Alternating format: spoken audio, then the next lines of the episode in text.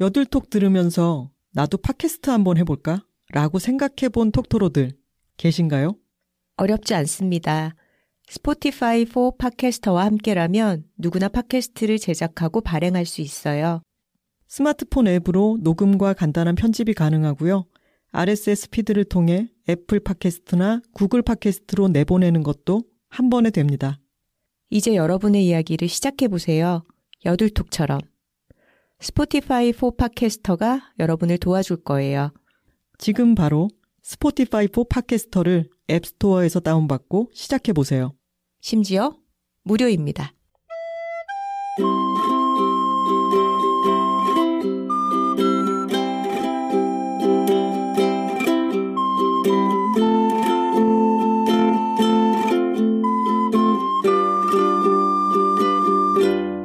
여자 둘이 토크하고 있습니다. 안녕하세요. 황선우입니다. 안녕하세요. 김하나입니다. 하나씨. 네, 선우 씨. 지난주에 이런저런 북토크로 많이 바빴죠? 선우 씨께도 감사드립니다. 저희 엄마 빅토리 노트를 쓰신 이옥선 작가가 서울에 와서 14일 토요일과 18일 수요일에 각각 북토크를 했어요. 네. 선우 씨가 토요일에 있었던 중랑 구립 정보 도서관에서의 토크에 진행을 맡아줬잖아요. 네.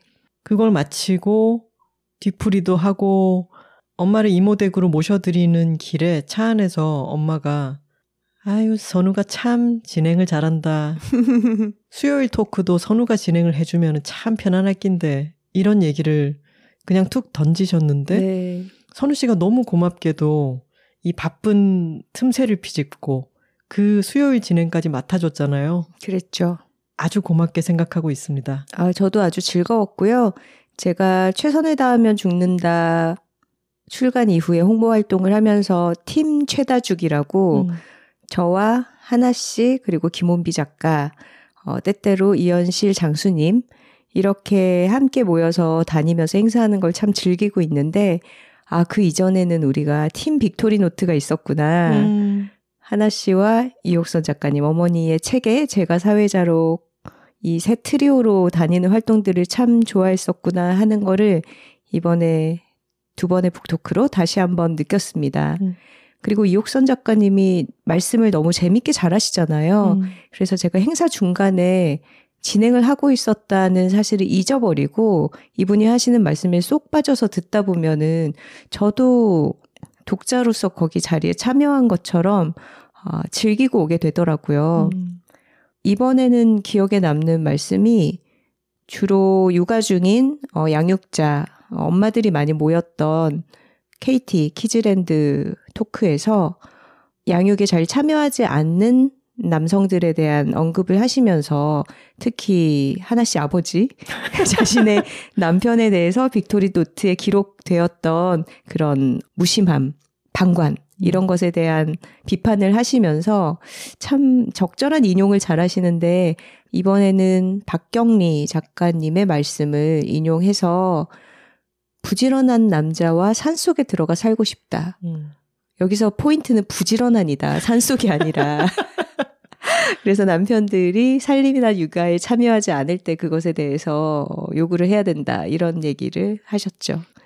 저도 엄마랑 북토크를 해보면, 어, 이 따뜻한 육아일기에 대한 북토크인데, 언제나 이야기가 부부관계 상담, 음, 우리 여들톡에서도 13화에 엄마가 그런 얘기 참 많이 하셨죠. 그렇죠. 그리고 남편에 대한 어떤 타도, 음, 그리고 페미니즘 대부흥회, 음, 이런 분위기로 말씀을 많이 하시는데, 때로 선을 넘어갈 때가 있으시기 때문에 제가 음. 그거를 이제 수습하느라 약간 땀이 날 때는 있지만 음, 그래도 우리는 말할 때 조금 조심스러운 부분들을 엄마는 정말 시원하게 긁어가면서 얘기를 하시기 때문에 그럼요. 70대 할머니는 무서울 게 없습니다. 근데 막 그칠 게 없다. 이런 느낌으로 팍팍 얘기를 하시기 때문에 저도 들으면서 좀 시원해요. 재미있고. 음, 근데 북토크를 하게 되면은 우리가 일상생활에서 엄마와 딸로 만났을 때는 하지 않을 어떤 이야기들이 나올 때가 있는데 음, 저는 중랑 구립 정보도서관의 북토크에서는 저도 모르게 약간 울컥한 순간이 있었는데 음, 어 제가 요새 이래저래 바쁘기도 하고 엄마랑 통화를 한번 하면 길어지곤 하니까 음. 아 내가 지금 통화하기보다는 좀 미뤘다 다음에 하자 이런 식으로 자꾸 미루게 되는 게 있어요. 음. 그리고 여둘톡을 매주 어, 만들고 있고 그걸 엄마가 듣고 계시니까 계속 업데이트가 되고 있으려니 이렇게 생각하면서 마음 한켠으로는 조금 신경이 쓰이지만 계속 미루고 있었던 음. 부분이 있었는데 엄마가 나는 우리 자식들에게 계속해서 주고자 하는 것은 엄마는 혼자서도 씩씩하게 잘 살고 있다는 메시지다. 음. 라고 엄마가 말씀을 하셨는데 그 순간 저도 모르게 눈물이 막 차올라서 음. 눈을 꿈뻑꿈뻑 했습니다. 음. 현장에 와 계신 청중분들도 좀 많이 코끝이 시큰해지는 그런 모습을 볼 수 있었습니다. 저는 엄마가 나의 연락을 기다리고 있거나 외로움을 많이 타거나 이런 느낌이 아니라 혼자 바쁘게 뭔가를 계속 하고 있고 유튜브를 보면서 뭔가를 계속 배우고 흥미를 갖고 있고 글도 쓰고 하신다는 게 되게 든든하게 느껴지거든요. 음, 맞아요. 저희한테 새로운 어떤 지적인 트렌드를 알려주시잖아요. 음. 이제 핵개인의 시대가 온다. 이런 개념 같은 거. 저희가 이옥선 작가님한테 배웠잖아요. 아, 그렇군요, 어머니. 이러면서. 어, 엄마가 와 계시면은 한 며칠간 엄마가 이모 댁에서 이- 다른 이모들과 즐거운 시간을 갖고 있다는 걸 알지만 엄마가 부산에 계실 때보다 약간 신경이 음, 가까운 데서 뭔가 돌아가고 있는 느낌이 들어서 음, 이상하게 에너지가 쓰이고 있는 느낌이 들었는데 두 번의 북토크를 무사히 유쾌하게 잘 마치고 엄마를 서울역에 바래다 드리고 어, 무사히 집에 잘 도착해서 쉰다. 이번 서울행도 참 즐거웠다. 사진도 많이 남고 엄마가 기뻐하시는 모습을 보니까 음. 선우 씨와 제가 함께 스케줄 사이사이에 어떤 과업을 잘 수행해냈다는 느낌이 들어서 음. 참 고맙고 뿌듯합니다. 네, 그렇습니다. 저희가 오늘 소리째 낮에 녹음을 하러 왔더니 참 일교차가 크긴 해요. 그죠? 음, 낮에는 햇빛이 쫙 들어와서 꽤나 덥고 음. 아침 저녁으로는 상당히 쌀쌀하잖아요. 네, 저는 올해 들어 처음으로 얇은 패딩을 꺼내 입었는데 음, 지금은 반팔 차림이 되어서 녹음을 하고 있습니다. 음. 너무 덥네요. 참 날씨가 연일 그래도 낮에는 너무 좋고 하늘이 새파랗고 황사 미세먼지도 약한 편이어서 음. 매일매일이 참 즐겁기는 한데 그 아침 저녁과 밤 사이의 그 쌀쌀한 기온 음. 여러분 배찬이 톡토로 여러분 이제 배 워머 러브핑코 캐릭터 배 warmer를 꺼낼 때가 되었습니다. 김하나 작가의 연관 검색어잖아요. 김하나 배 워머. 이것은 우리의 방패입니다. 우리 연약한 배찬이들이 배앓이를 하지 않고 이 시기를 잘 보낼 수 있도록 우리의 방패인 어, 배 워머를 잘 장착하시길 바랍니다. 네. 배 워머 꺼내서 꼭 하고 주무시고요. 어, 우리에게 온기를 주는 것들, 여둘톡, 지난 회차도 한번 다시 들어보시고, 그렇게 따뜻하게 가요가 겨울 사이를 보내시기를 바랍니다. 음. 여둘 뉴스가 하나 있습니다. 여둘톡에서 소개했던 단편 애니메이션 노경무 감독의 안 할 이유 없는 임신이 멕시코에서 열린 몬테레이 국제 영화제에서 국제 단편 부문 대상을 차지했습니다. 노경무 감독님께 이 소식을 SNS로 접하고 축하한다는 말씀을 드렸더니 감독님이 이렇게 댓글을 달아주셨어요. 두 분 작가님 덕분이에요. 감사합니다. 여들톡에서 제일 먼저 알아봤다. 야, 아, 이럴 때 너무 뿌듯한 거죠. 그러게요. 저희가 여둘 애드 요청을 받고 작품을 보고서 너무 재밌고 위트 있어서 반해버려서 아주 즐겁게 소개를 했었던 그런 애니메이션이었죠. 음. 이렇게 세계로 뻗어나가서 세계인들에게도 공감을 일으키는 모습을 보니까 참 기분이 좋습니다. 톡토로 음. 여러분들도 여둘톡에서 소개를 듣고서 찾아보신 분들이 계실 텐데 음. 어, 함께 기뻐해 주시면 좋겠습니다. 특히 단편 애니메이션 같은 경우에는 극장에 오래 걸려 있거나 볼 기회가 많은 게 아니잖아요. 그렇죠. 그래서 저희가 소개하고 난 뒤에도 많은 분들이 아 봤더니 역시나 재밌었어요 이렇게 반응을 접하면 저희도 음. 더 신이 날 텐데 그런 기회가 적어서 좀 안타까웠잖아요. 음, 근데 정동진 영화제에서도 너무 좋은 반응을 끌어내고 그리고 또 이렇게 국제 무대에서 수상 소식까지 들려오니까 음. 저희 일처럼 기쁩니다. 그러게요. 여들톡에서 소개한 애니메이션이 이렇게 국제 영화제에서 대상을 받고 또 저희가 소개했던 서울 동물 영화제가 음. 이제 시작되어서 아주 성공적으로 열리고 있는 중이고 음. 저희는 또 이번 주말에 인천 영화 주간에 가서 캐롤 GV를 합니다. 음. 갑자기 여둘톡이 본격 영화 방송이었나 이런 생각이 드네요. 오, 그러네요. 하지만 저희는 영화 전문 방송이 아니죠. 그렇죠. 저희는 별별 것 전문 방송입니다.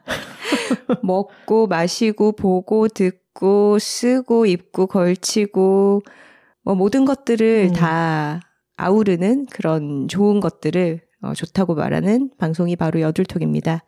세상에 좋은 것들이 워낙 많다 보니까 저희가 눈에 띄는 대로, 접하는 음. 대로 좋은 것들을 열심히 전하고 있습니다. 네, 쉴 틈이 없습니다.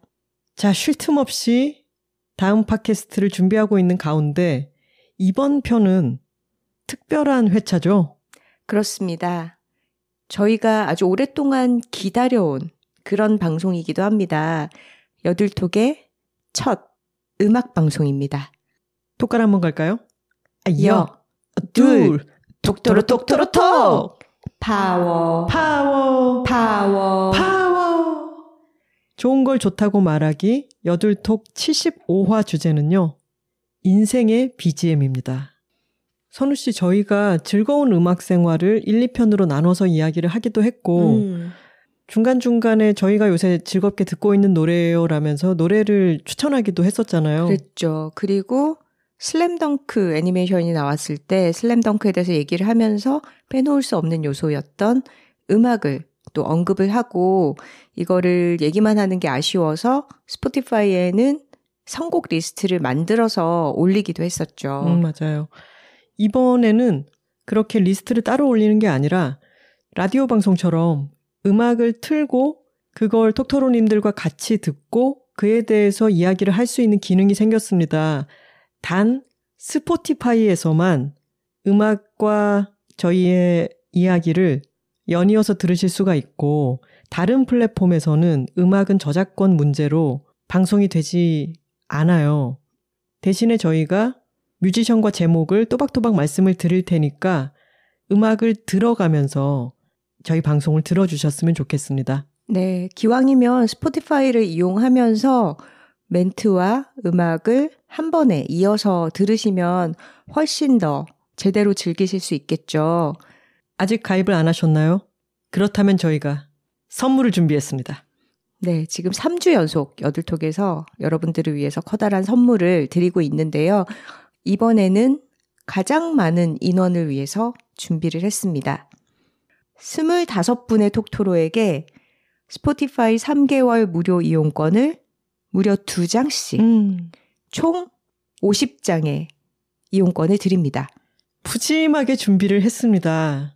하나 씨도 저도 스포티파이를 유료로 구독하고 있잖아요. 음, 저희는 다양한 다른 음악 스트리밍 서비스들을 이용을 해봤는데, 어, 저희가 스포티파이랑 지금 일을 많이 하고 있어서가 아니라, 정말 다른 서비스에서는 음악을 들으면서 좀 충족되지 않는 부분이 많았어요. 음. 특히 랜덤으로 내 취향에 맞는 노래를 선곡해서 추천해주는 그 AI의 추천 기능에서 어, 지나치게 내 취향을 벗어나거나 아니면 어, 한 곡이 반복되는 그런 지루함 때문에 기존의 서비스에서 불만을 느낀 점이 많았는데 스포티파이에 정착하고 나서는 내가 원래 좋아하던 곡들을 들으면서 또 그 곡에 기반해서 새로운 음악들을 추천받아서 들으면서 굉장히 풍요로운 음악 생활을 누리고 있습니다. 스포티파이의 추천 기능은 좀 정말 귀신 같다고 할 수 있습니다. 음, 제가 지난번에 머리 자르러 장사롱에 갔을 때 음. 장사롱 사장님은 LP로 음악을 틀어주기도 하시고 아우, 아주 음악 힙스터시죠. 근데 제가 머리를 하면서 이제 음악을 몇 곡째 이것도 좋고 다음 것도 좋고 어, 이번 것도 좋네라고 생각을 하다가 사장님 이건 뭘로 트신 거예요? 라고 했더니 스포티파이 제일 좋아 라고 하시더라고요. 너무 단순 명쾌하네요. 음. 그리고 스포티파이에도 장점이 있죠. 저희가 음악을 듣다가 다른 앱을 실행시켜서 팟캐스트를 들을 필요가 전혀 없이 한 앱 안에서 여둘톡을 듣다가 어, 또 여둘톡 다 듣고 나면은 내가 좋아하는 음악으로 넘어가는 게 바로 바로 가능합니다. 음. 앱 안에 음악과 팟캐스트를 다 서비스를 하고 있죠. 스포티파이 안에서 즐길 수 있는 두 가지 음악과 팟캐스트를 이번 회차에서 합쳐서 음악 방송을 꾸리게 됐는데요. 스포티파이 3개월 무료 이용권 이벤트에 응모하시고 싶은 분들은 저희 두 사람의 인스타그램 계정에 포스팅을 올려둘 거예요. 거기에 댓글로 참여하시면 됩니다. 스포티파이에 대해서 여러분들이 갖고 있는 어떤 이미지도 좋고요. 어, 여둘톡에 대해서 하고 싶은 이야기, 그리고 나에게 있어서의 운명 같은 음악, 이런 다양한 내용으로 댓글 달아주시면, 어, 이번에 25명이니까 저희가 아주 넉넉하게 그렇게 뽑아서 선물 두 장씩 드리도록 할게요. 저희가 3주째 이벤트를 하고 있는데 서울 동물영화제라든가 이자남 장군님 공연 같은 경우에는 경쟁률이 좀 있었습니다. 하지만 이번에는 그 5배수에 달하는 25분께 두 장씩의 3개월 무료 이용권을 드리는 거니까요. 당첨 확률이 높습니다. 그렇죠. 그리고 우리가 음악을 들을 때 항상 좋은 음악은 어, 나의 가까운 사람들과 같이 듣고 싶잖아요. 나 혼자서만 스포티파이를 이용하는 게 아니라 어, 나와 음악 취향을 공유하는 친구, 연인, 가족에게 이용권을 한 장 주면서 나랑 같이 음악 들어보지 않을래? 그리고 나랑 같이 여둘톡 스포티파이로 듣지 않을래? 이렇게 톡권도 하실 수 있는 음. 어, 그런 기회를 드립니다. 아, 톡권할 때 내가 스포티파이 3개월 무료 이용권도 같이 줄게. 너무 관대하지 않습니까? 어, 좋죠. 설득력 있죠. 음. 자, 저희 인스타그램 아이디는 황선우 now. b e s t r o n g n o w. 제가 인스타그램 아이디를 얘기하면서 여둘톡에 이벤트 응모를 안내 드릴 때마다 아이디를 왜 쉬운 걸로 짓지 않았나 항상 후회가 됩니다. 저는 김톨콩입니다. K-I-M-T-O-L-K-O-N-G입니다. 저희 둘이 공동 게시물로 올려둘 테니까요. 차후에 있을 다른 이벤트를 대비해서 팔로우를 해두시는 것도 도움이 될 겁니다. 선우 씨, 저희도 또 나름의 음악인이잖아요. 그렇죠. 서사음 연주자들이죠. 음악을 실제로 연주하는 사람들로서 저희의 인생에는 음악이 정말로 중요하고 음악이 정말 큰 영향을 미쳐왔습니다. 음, 그럼요. 이번에 이야기할 주제는 우리에게 운명처럼 다가왔던 노래. 그 노래들에 대한 사연과 우리의 기억들을 한번 풀어놓는 그런 시간을 가져보겠습니다. 네, 스포티파이와 함께하는 여둘톡의 첫 음악 방송 인생의 BGM 지금부터 시작합니다.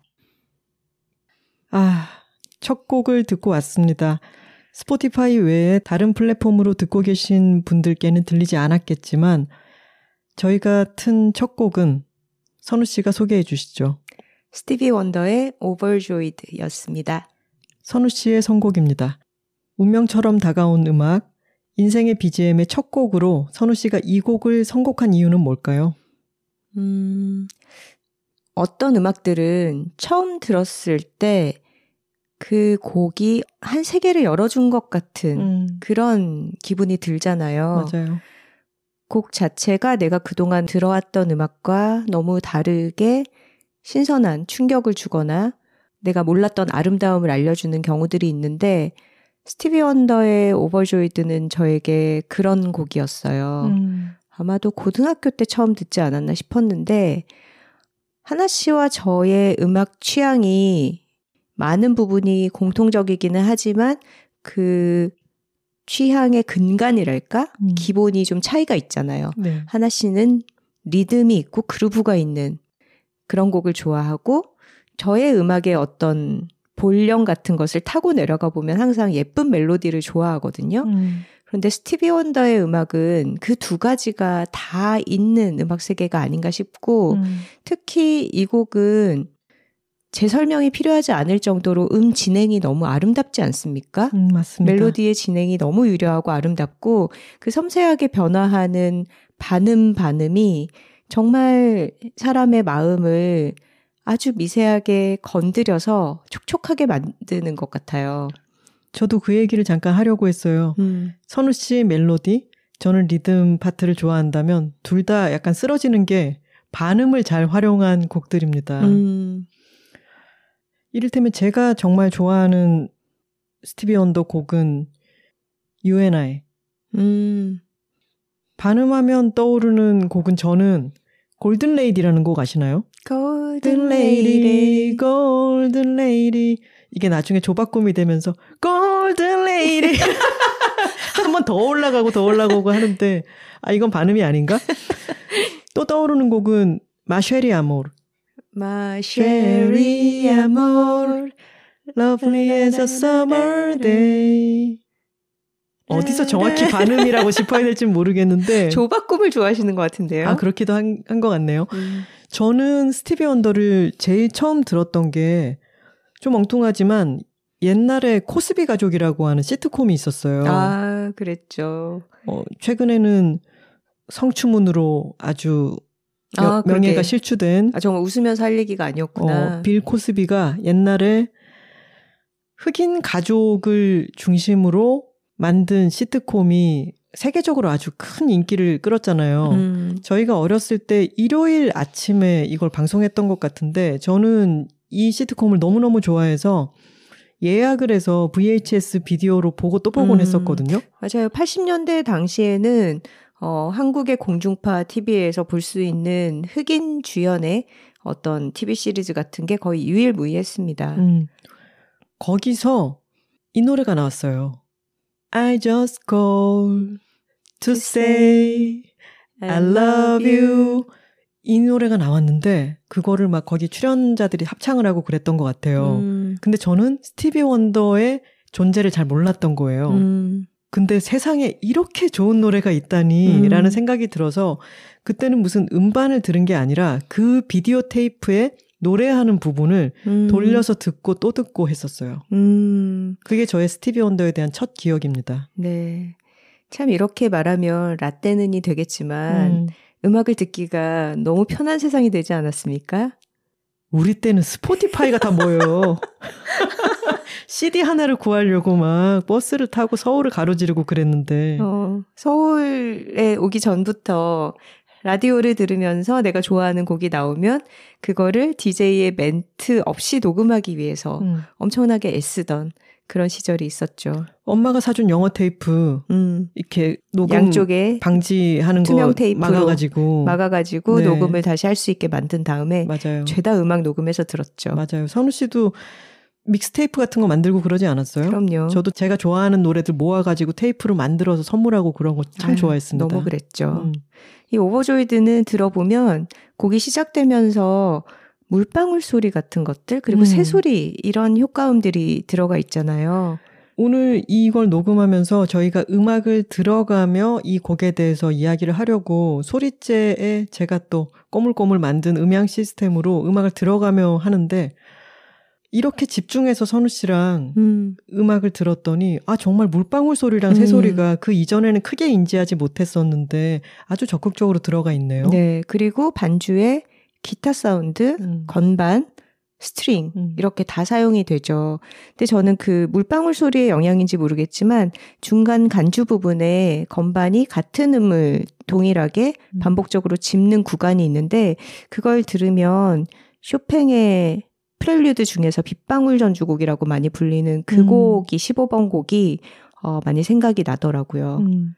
피아노 음을 땅땅땅땅땅땅 이렇게 치는 네네. 음. 이렇게 음악을 듣다 보면 항상 꼬리에 꼬리를 물면서 어, 확장돼서 듣게 되는 것 같습니다. 음, 맞아요. 스티비 원더 얘기하면 또 내한 공연을 봤던 생각도 나는데 음. 2010년에 처음 한국에 오셨어요. 그때가 제가 남미에 있을 때라서 아, 그때 공연을 못 봤어요. 아 그랬군요. 음. 저는 그 당시에 아마 엉덩이 꼬리뼈를 다쳐가지고 알아 누웠던 시절이었던 것 같은데 어. 아픈 꼬리뼈를 부여잡고 그 도넛 방석이라고 하는 거 있잖아요. 그거를 공연장 의자가 딱딱해서 너무 걱정하다가 그걸 싸갔나 그랬던 기억이 나네요. 음. 그때는 선우 씨랑 저랑 서로 모르던 때잖아요. 아, 그렇죠. 음. 공연은 어땠어요? 아, 공연은 너무 좋았고, 근데 너무 아이러니하게 그날의 playlist에서 어떤 곡을 어떻게 했고 이런 것들은 다 이제 희미하게 잊혀졌어요. 너무 오래되다 보니까. 음. 근데 영영 잊혀지지 않을 것 같은 기억이 당시에 앵콜곡 무대 때 김덕수 사물놀이패가 나와서 같이 콜라보를 했습니다. 스티비 원더랑. 그래요? 네, 굉장히 그때 체조 경기장이었나 올림픽 공원의 아주 큰 스테디엄 무대에서 했는데 뭔가 한국 첫 공연이고 하다 보니까 좀 의미 있는 무대를 만들겠다는 생각이었는지 어 전통 음악이랑 이제 같이 어우러지는 무대를 만들겠다고 해서 스티비 원더가 이제 키보드를 연주를 하면서 사물놀이가 음. 연주를 또 같이 하면서 관객들에게 호응을 유도해서 하나의 즉흥 곡을 그 자리에서 같이 어우러지는 대합창의 무대를 만들었어요. 근데 그 멜로디가 저는 13년이 지난 지금도 계속 생각이 나는 거예요. 스티비 원더 공연 자체는 많이 잊어버렸지만 어. 그, 그 부분이 생각난다. 그때 스티비 원더가 이제 한국의 가락 어 이런 것들을 조금 듣고 막 꽹과리 소리 이런 거를 김덕수 선생님이 하는 거를 듣더니 즉흥 연주로 사랑합니다. 이런 프레이즈를 만든 거예요. 그래서 관객들에게도 전부 합창을 시키고 다 같이 이제 장구 치고 꽹과리 치면서 사랑합니다. 이러면서 대단원의 공연의 막을 내렸던 기억이 왜 이렇게 아직까지 생생한지. 아니 근데 저도 피나바우 씨가 살아 계실 때 당연히 살아 계실 때니까 내한 공연을 오셨겠죠. 음. 그때 어 공연을 봤는데 그때도 비슷하게 한국의 어떤 음. 춤의 모티브를 가져와서 응용해서 공연에 접목을 한 거예요. 음. 그래서 상모 같은 거 음. 그런 걸 쓴 사람이 나오고 그리고 한국말로 아름다워 아름다워 음, 이걸 음. 계속 반복하면서 했었는데 음. 공연 자체는 기억이 안 나고 상모와 아름다워만 음. 기억이 남는 거예요. 어. 참 재미있는 아 그리고 왜 그런 그 나라만의 독특한 것들을 가져다가 그게 그 원래 뮤지션의 음악적 자양분으로 또 뭐 어떻게 섞일지는 모르는 노릇이고 어 그때 공연에 녹여내곤 하잖아요. 음. 방금 저희가 예로 든 것처럼. 음. 근데 그런 것 중에 최근에 가장 인상적이었던 것은 음. 너무 놀랍게도 크루앙빈의 아리랑이었습니다. 아 그렇죠? 소름. 저 까먹고 있다가 지금 하나 씨가 얘기하니까 너무 생각났는데 음.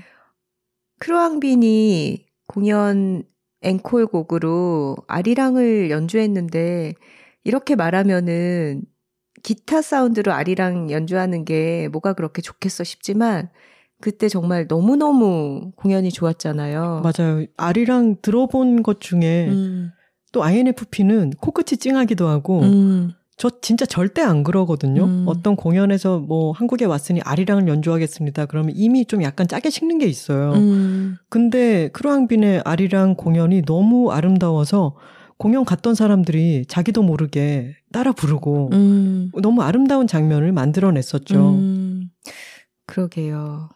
사랑합니다. 오늘의 음악 방송 아주 길어질 것 같은 예감이 듭니다. 자, 다음 곡으로 넘어가 볼까요? 네. 두 번째 곡을 듣고 왔습니다.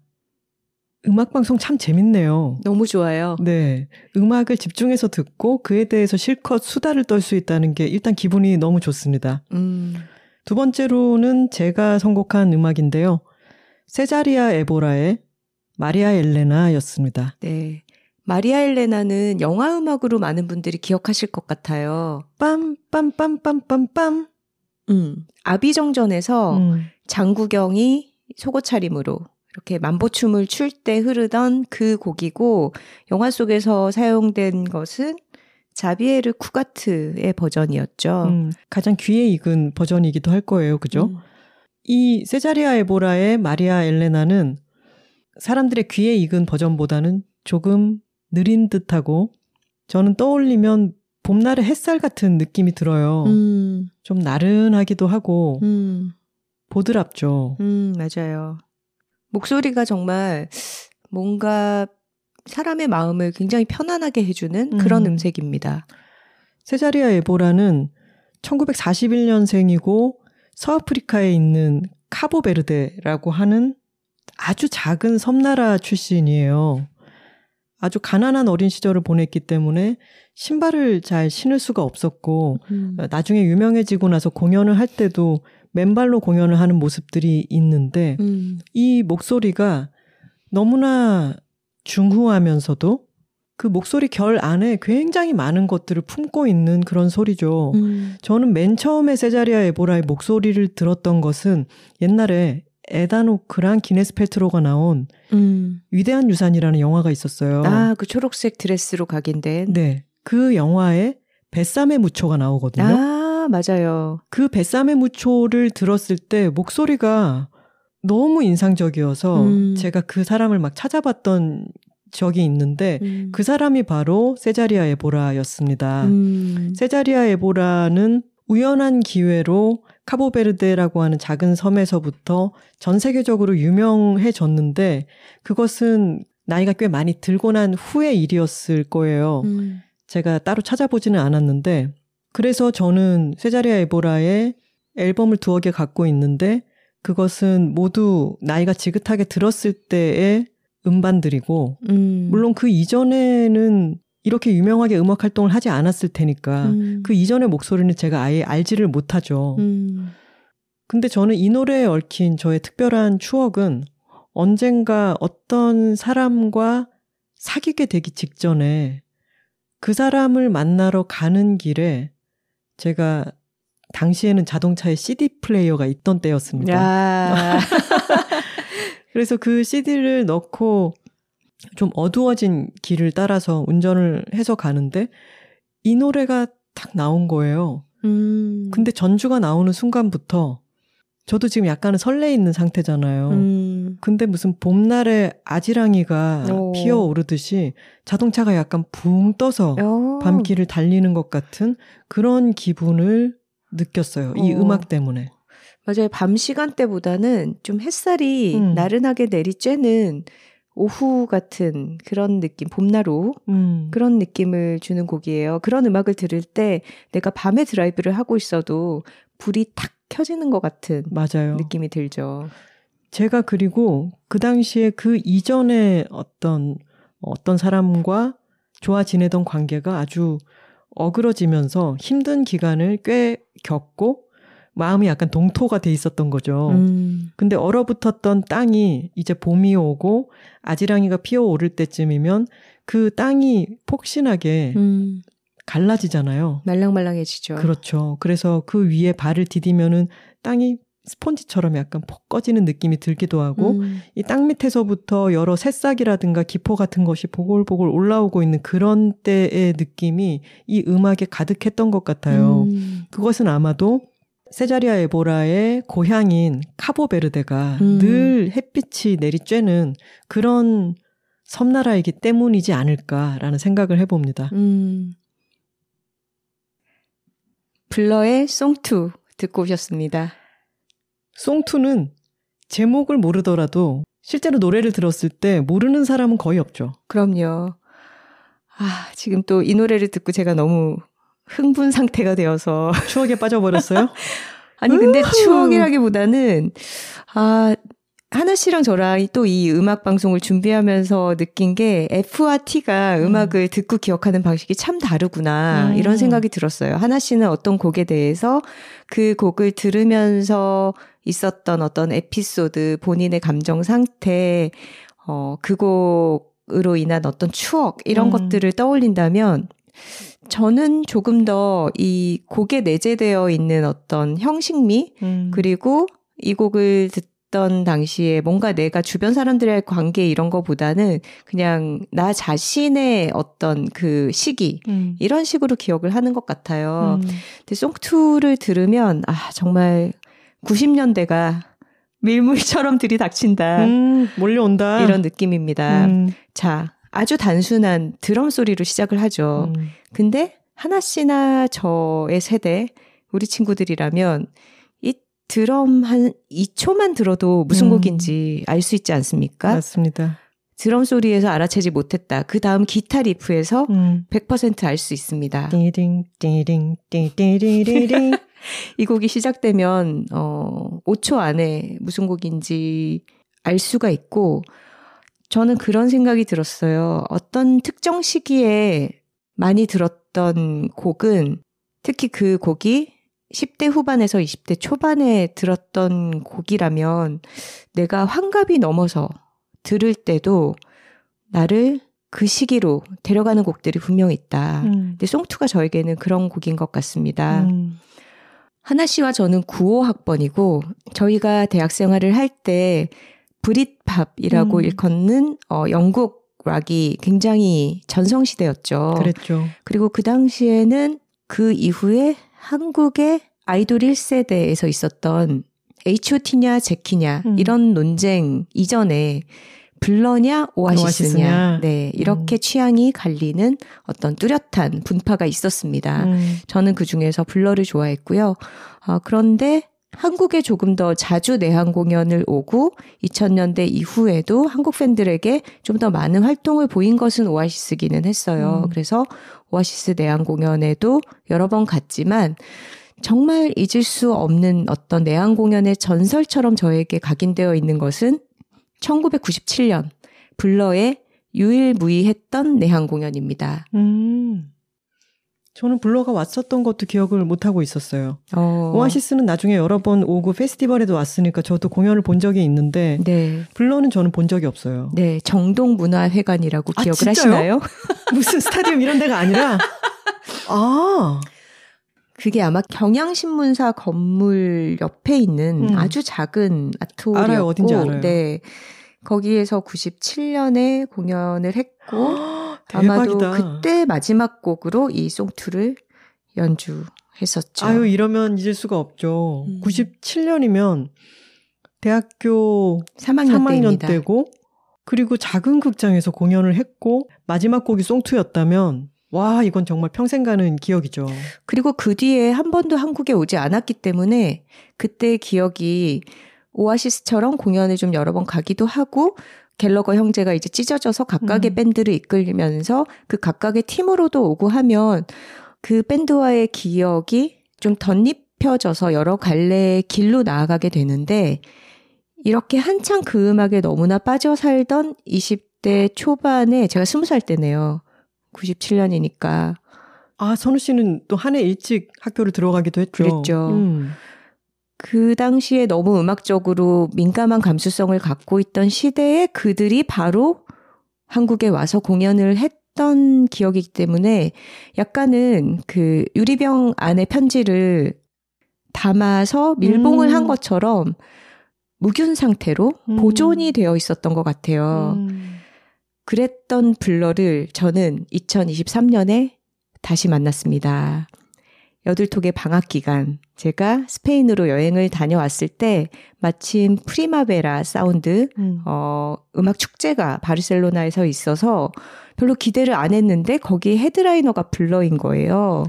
요즘에 페스티벌 headliner들을 보면은 90년대잖아요. 그러니까요. 지금 너무 기분이 이상해요. 네. 그래서 제가 펫샵 보이즈와 블러를 음. 2023년에 페스티벌 헤드라이너로 보고 왔다라는 게 너무 기분이 묘했고 이때 뭐 송투를 비롯해서 많은 곡들을 연주를 하면서 아 진짜 한국에서 음악 페스티벌을 가면 대부분 20대 관객들이잖아요. 네. 30대도 있지만 음. 진짜 4, 50대 유럽 관객들이 음. 내 또래 친구들이 음. 공중공중 뛰면서 근데 위에서 그거를 광경을 보고 있는데 너무 웃겨. 다 머리가 너무 많이 빠져 있거나 세어 있어.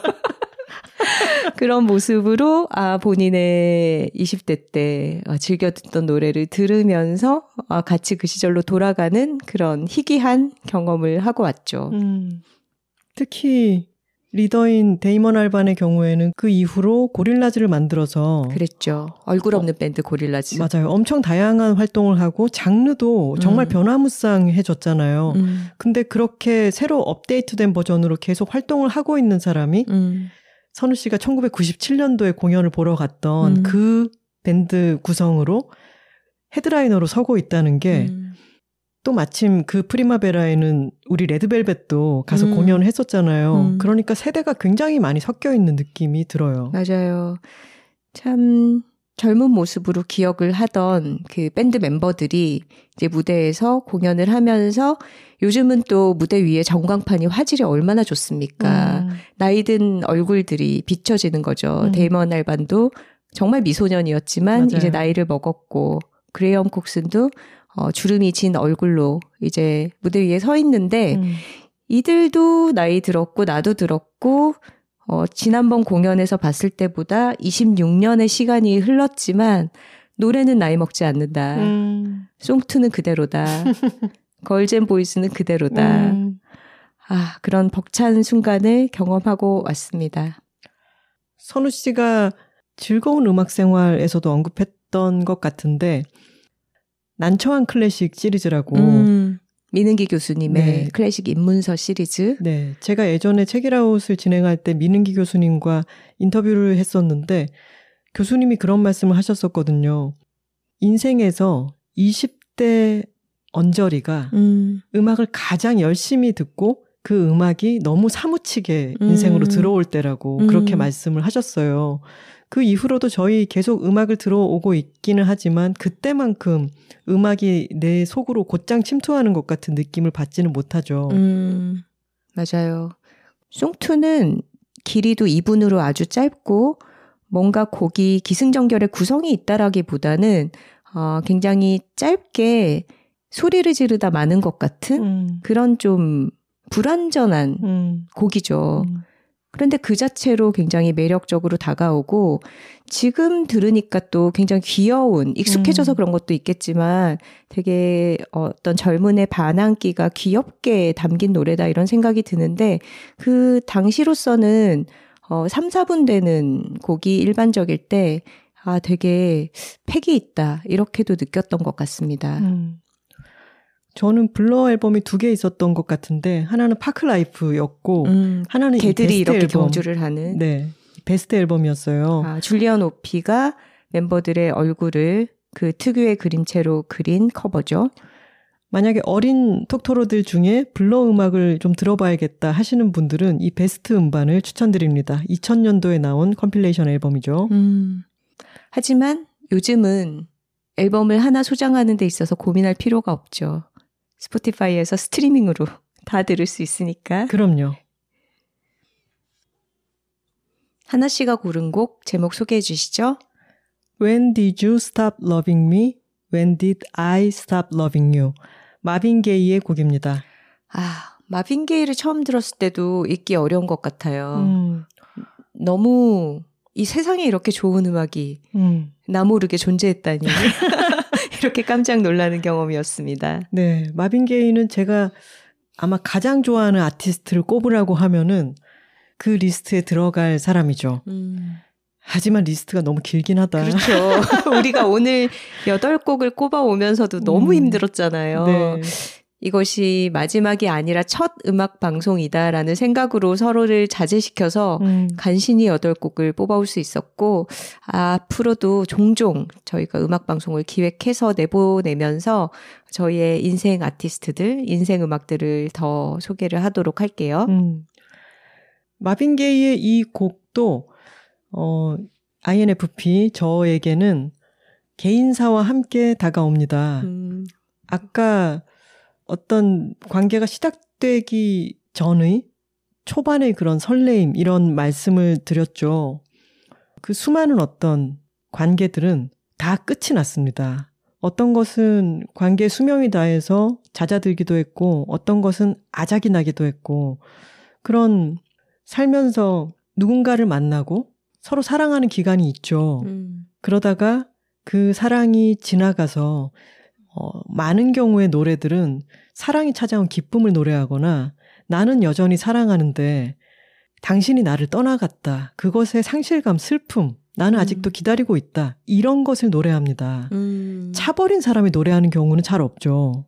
어, 그러네요. 그러고 어. 보니까. 나는 잘 나가고 있어. 이런 식의 노래를 할 때는 있지만 난 널 차버렸지 하는 노래를 굳이 음. 만들지 않아요. 음, 왜냐하면- 오히려 버림받은 사람이 음. 네가 떠났지만 나는 뭐 마음이 변치 않았어라든가 잘 네. 지내고 있어라든가 그런 그렇죠. 노래가 더 기억이 나네요. 그러니까 이 노래 제목 중에 앞부분인 When Did You Stop Loving Me라고 하는 노래는 세상에 넘쳐나요. 음, 근데 그 말의 뒤에 이어서 When Did I Stop Loving You? 음, 당신은 언제 날 사랑하기를 그만했느냐? 음. 그리고 나는 언제부터 당신을 사랑하기를 그만두었는가? 음, 앞문장으로 끝이라면은 그 사랑의 효력은 계속 발휘되고 있다고 생각해요. 음, 근데 나도 당신을 사랑하기를 그쳤을 때그 음, 이후의 이야기들을 담은 노래입니다. 음, 제가 이 노래가 사무치게 다가왔던 것도 어떤 연애가 박살이 나고 나서 음, 혼자 이제 먼 나라에 가서 걸어 다니면서 이 노래를 참 많이 들었던 기억이 나요. 음, 이 노래는 사연이 좀 구구절절 있어요. 음, 우선 어, 마빈 게이는 너무 전설적인 흑인 음악 레이블인 모타운의 모타운. 사장 베리 고디 주니어의 누나인 안나 고디 주니어와 결혼을 했습니다. 음, 안나 고디 주니어도 작곡을 한 사람이라고 하고 음악 산업에 있어서 어, 모타운의 소속 아티스트이자 대표적인 아티스트이고 모타운이 키운 뮤지션이기도 해요. 마빈 음. 게이는. 그래서 사장의 누이와 이런 결혼 관계가 되었다는 것도 많은 것이 얽히게 되겠죠. 음, 나중에 안나의 회상을 읽어보면은 마빈을 스튜디오에 넣어서 작업을 시키기가 그렇게 어려웠다고 해요. 마빈 게이는 좀 천재적인 뮤지션이었고 가사를 뭐 미리 쓰거나 하지도 않고 그때그때 어떤 영감을 잡아 채워서 아주 집중해서 음악을 좀 즉흥적으로 만들어내는 편인데 대신에 스튜디오에 한번 세션을 잡아서 음악 작업을 시키기가 음, 쉽지가 않은 음. 그런 아티스트였던 거죠. 마빈 게이는 70년대가 그의 음악의 전성기인데 음, 어, 모타운이 늘 말랑말랑한 사랑 노래만 유행시킨다.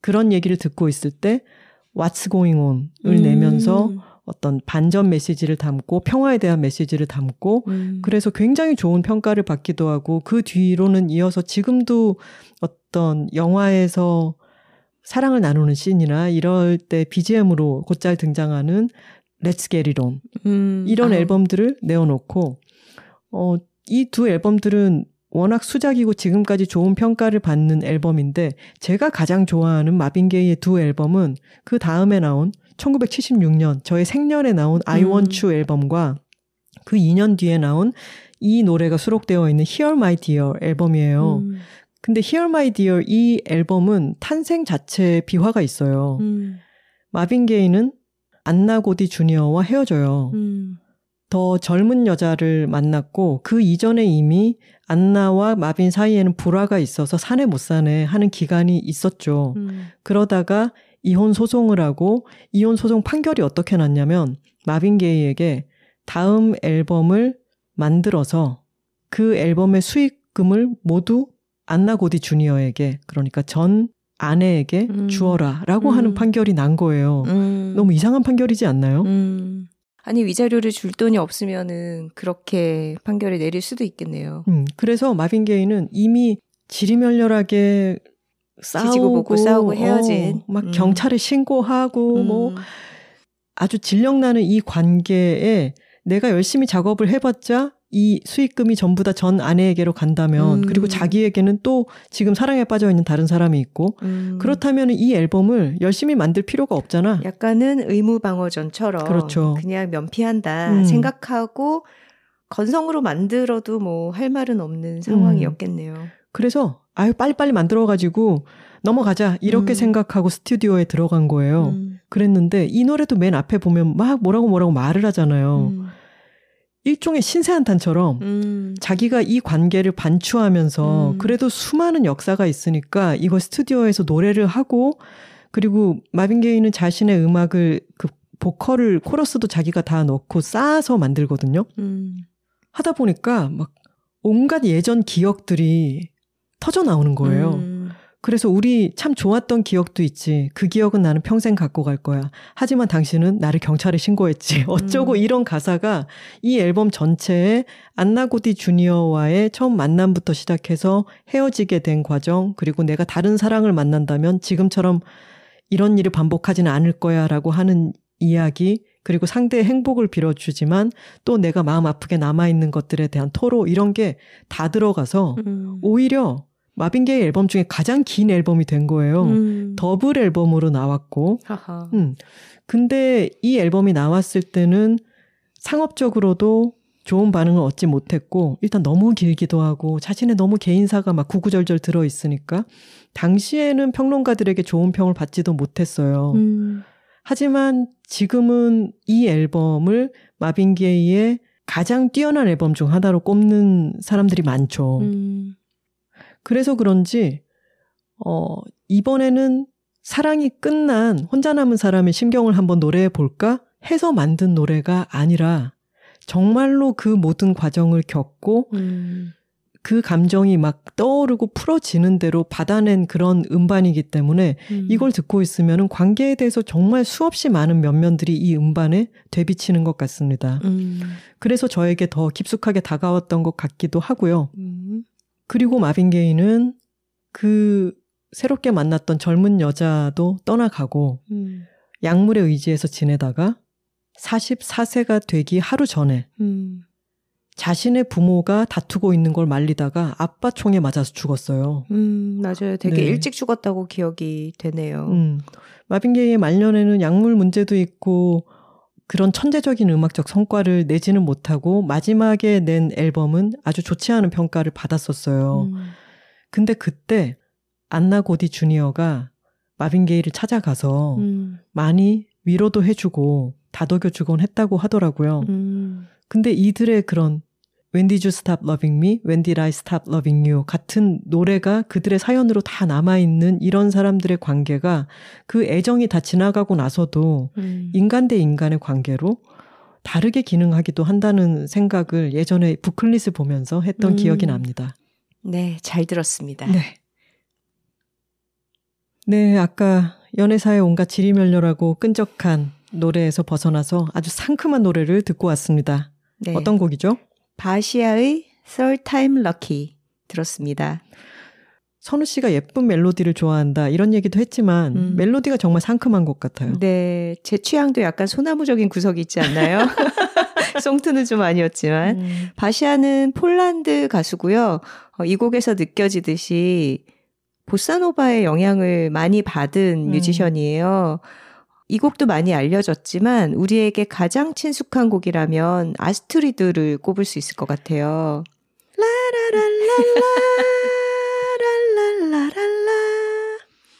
맥슨 무선 전화기. 그런 멘트가 나오진 않았던 것 같은데 어쨌거나 저희가 어린 시절에는 광고 음악으로 음. 어떤 새로운 곡들을 많이 접했습니다. 그리고 그게 곡이 소개가 되지 않고 심지어는 90년대 이전에는 저작권에 대한 개념도 잘 없이 어, 제대로 된 비용을 지불하지 않고 곡을 갖다 쓰는 경우도 많았기 때문에 어, 이 노래 참 좋은데 이게 무슨 곡이지를 모르고 어, 광고로 접했다가 나중에 찾아보고서 전곡을 따로 구해 듣는 그런 경우가 많았어요. 음. 바시아의 아스트리드라고 하는 곡은 맥슨 무선 전화기 광고에 쓰였었고, 어, 그 당시에 뭐 코카콜라 광고라든가 많은 광고들이 그렇듯이 도회적인 코카콜라 어, 성공한 뭔가 젊고 트렌디한 라이프 스타일을 가진 매력적인 남녀를 어, 한껏 세련되게 보여주는 음. 그런 광고 영상에 들어갔던 곡이었죠. 음. 전화기도 선 있는 건 못 쓰죠.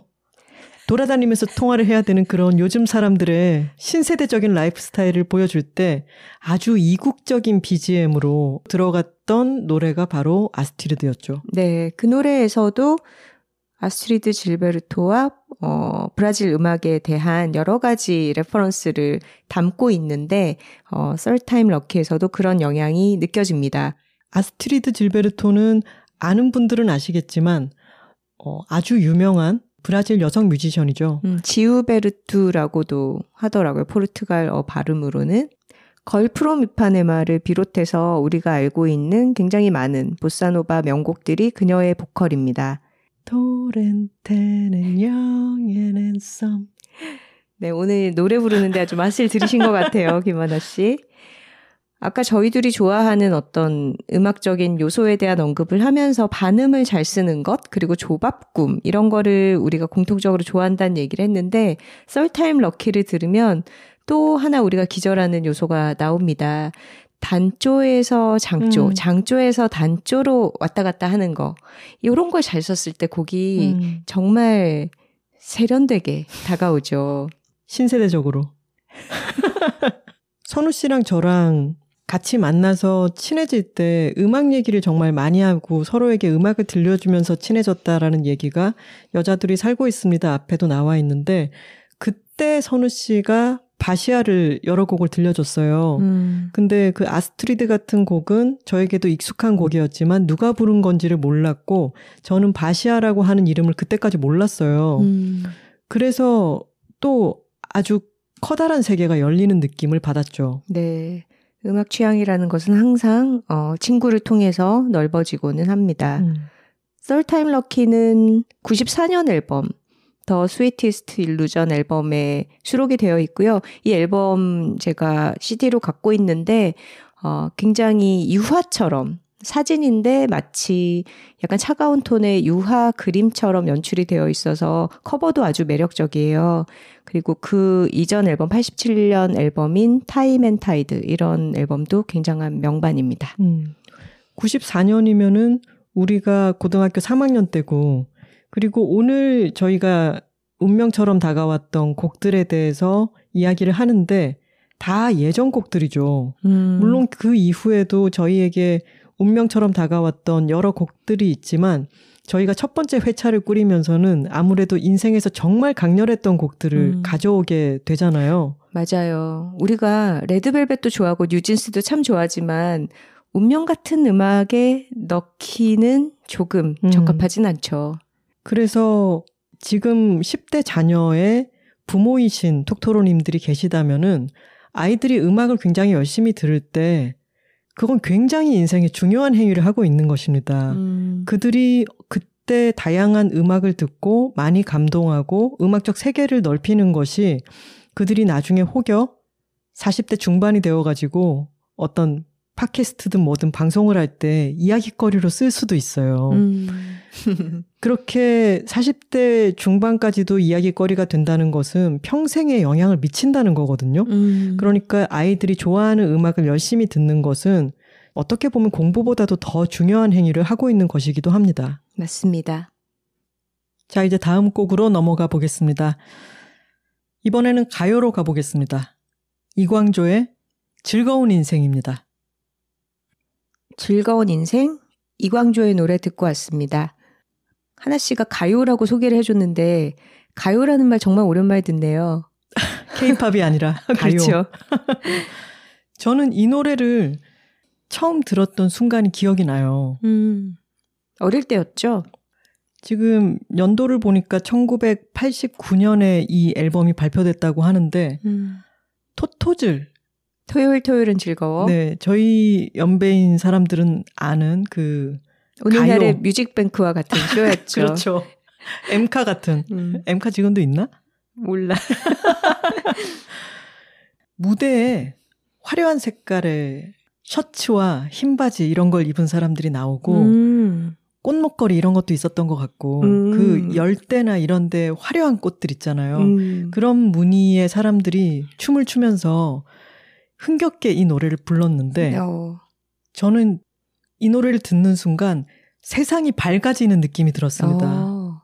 이 노래는 한국의 코파카바나 아, 그렇죠. 베리 매닐로의 코파카바나의 가요 버전이다 음, 음. 이렇게 말할 수가 있죠. 맞아요. 그런 정서죠. 대번의 사람을 휴양지로 데려가 버리는 대번에. 그 캐러비안 사운드라고 하잖아요. 음. 어, 마림바 소리가 들리고 깡깡깡깡 하고 치는 그 드럼 소리라든가 음. 또 여기서 특기할 만한 점은 호루라기. 음. 어디 뭐 범인을 잡거나 범법 행위를 했을 때 삑삑삑 하지 말라고 경고를 하는 데 쓰이는 호루라기가 음. 여기서는 흥을 돋우는 데 쓰이잖아요. 야, 맞아요. 아까 소개했던 바시아의 썰타임 럭키에서는 휘파람 소리 같은 음. 게 나는데 또 이광조의 즐거운 인생에서는 호루라기가 흥을 돋구는 역할을 하네요. 음, 맞아요. 그런 캐리비안 사운드라고 하는 이름도 모르고 이런 장르의 음악이 세상에 존재한다는 것을 모르던 89년이면 제가 한 중학교 1학년 음. 이때쯤이었겠죠. 근데 이 음악이 저에게 닥친 거예요, 갑자기. 음. 저는 아주 어렸을 때부터 가요를 너무 좋아하는 아이여서 TV에서 방송되는 가요에 관련한 프로그램은 모든 것을 다 봤거든요. 음. 근데 이 음악이 딱 나오는 순간 이거는 내가 지금까지 접해보지 못했던 너무너무 신나고 밝은 음. 음. 악이다 음. 그래서 저는 낙천성이란 이런 노래 같은 것이 아닐까. 막연하게 어. 그런 생각을 했던 것 같아요. 맞아요. 회상해 보면은 저희가 어릴 때 어른들이 듣는 음악 중에 이렇게 밝고 명랑하면서 어, 소위 말하는 뽕기라는 것이 없이 음. 산뜻한 정서를 담은 음악이 흔치 않았던 것 같아요. 음, 그 당시에는 어른들이 듣는 음악은 트로트가 많았고 그렇지 않으면 뭐 발라드나 포크 같은 계열의 곡들이 있었지만 이렇게 외국곡 같은 신나는 노래는 흔치 않았던 것 같네요. 음. 그리고 이광조 씨 노래가 제가 별로 좋아하지는 않는 스타일이거든요. 좀 애상적이고 슬픔이 많고 가까이 하기엔 너무 먼 당신. 가까이 하기엔 너무 먼 당신을 난 그만. 이런 음악이었잖아요. 음, 아 근데 이런 코파카바나 풍의 팝적인. 제목도 즐거운 인생인 음, 어, 이런 노래가 인생에 이런 노래를 듣고 안 듣고는 음, 차이가 날 거라고 생각합니다. 음, 이게 장르적인 문제도 있지만 어떤 거기에 담긴 감정이 예전의 성인 가요라는 것들을 생각해 보면 조금은 축축하고 우울하지 않았나 이런 생각도 드네요. 음, 하나 씨랑 저랑 오랫동안 쌓아온 또 음악 리스트가 있잖아요. 네, 저희가 즐거운 음악 생활에서도 언급한 적이 있는 하와이 delivery라고 하는 음악 리스트죠. 네, 나중에 저희가 고향인 부산에 가서 살게 되면 바닷가에 바를 하나 내자.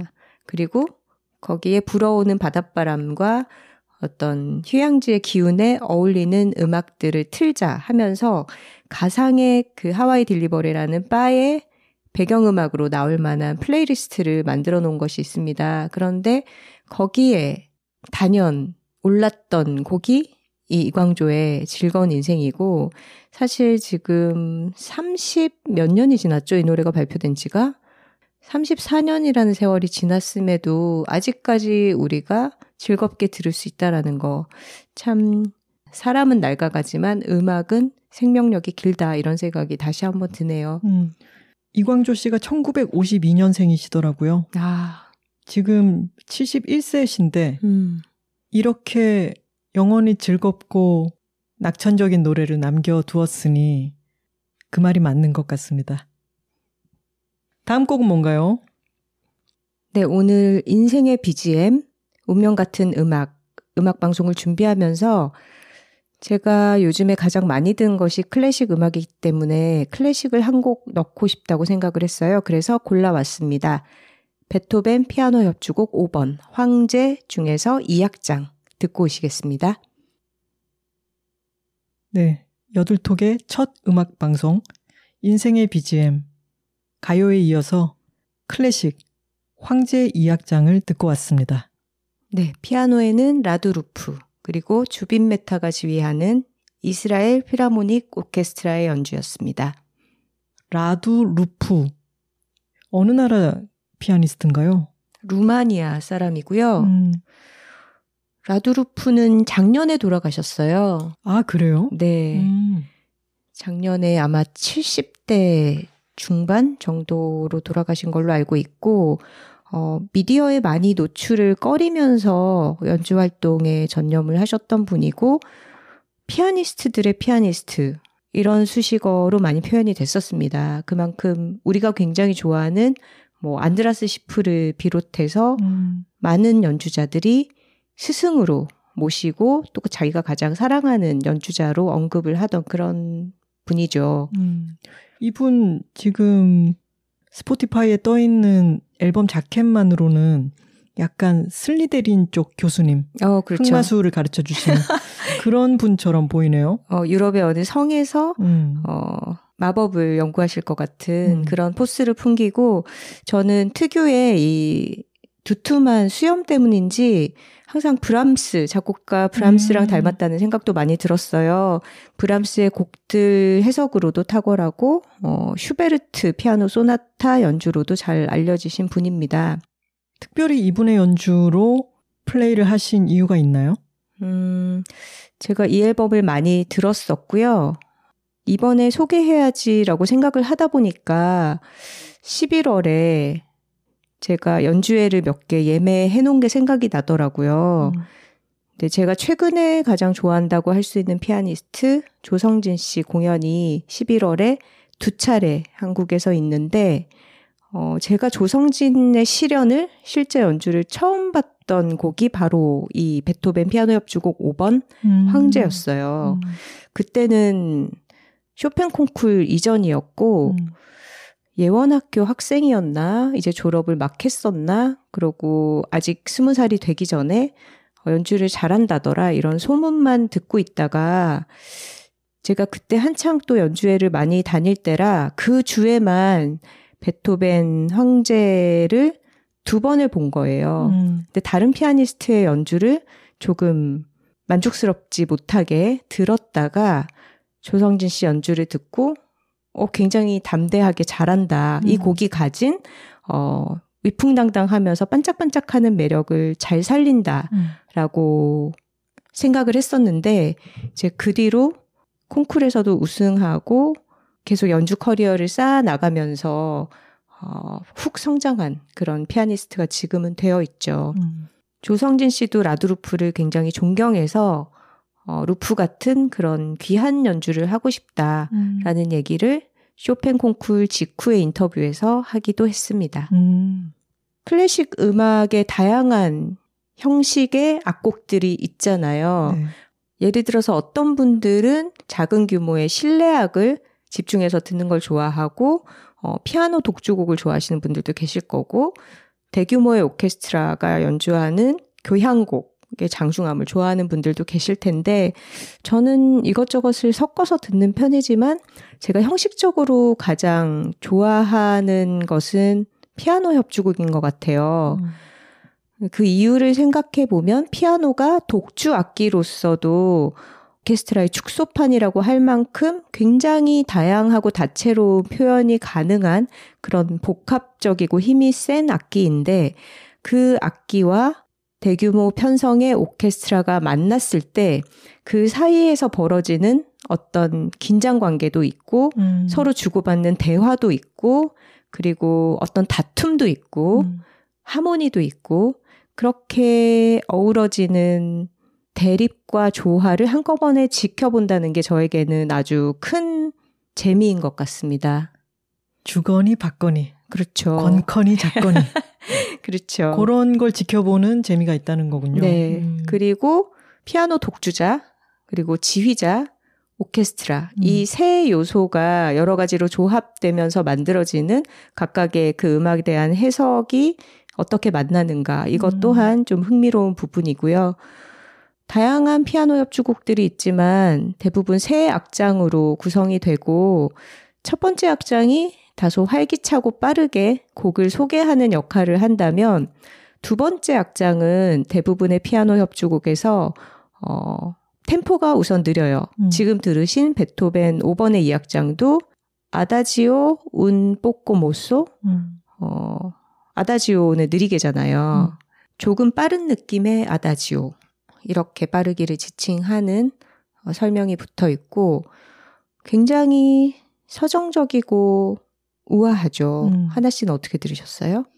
황제라고 하는 제목에 비해서 음. 방금 선우 씨 얘기처럼 음. 어 되게 우아하고 예쁜 곡이네라고 음. 생각했어요. 음, 맞아요. 피아노 협주곡을 들으실 때 보통 1악장에 귀를 기울이다가 이제 그 뒤로는 조금 집중력이 떨어지니까 흘려듣게 되는 경우가 많은데 2악장을 시작으로 한번 들어보시면 음. 굉장히 서정적이고 예쁘고 뭔가 좀 한숨 돌리고 쉬어갈 수 있는 그런 여유를 주는 곡들이 많거든요. 음. 근데 황제 이악장도 그런 역할을 하는 것 같고 저는 이 곡에서 정말 천천히 음 한음 한음이 이렇게 지나가면서 아티큘레이션이 예쁘게 진행되잖아요. 아티큘레이션이라는 거는 어, 악보에 표기되어 있는 음들을 어떤 것은 강하게 어떤 것은 여리게 템포를 줘가면서 한음 한음을 표현해서 어, 음악에 생기를 부여하는 그런 음.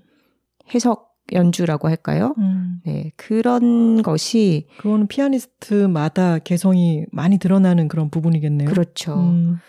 평범한 리스너로서 제가 그거 하나하나를 다 분석해서 듣지는 못하지만 좋은 거는 듣는 순간 좋다고 알아차릴 수가 있죠. 음, 음. 피아니스트 미츠코 우치다가 음. 라두루프에 대해서 이렇게 얘기를 했다고 해요. 음표 하나만 들어도 그게 라두루프라는 것을 알 수 있다. 그리고 라두루프가 내는 소리는 작은 호랑이의 발로 건반을 누르는 것 같다. 와.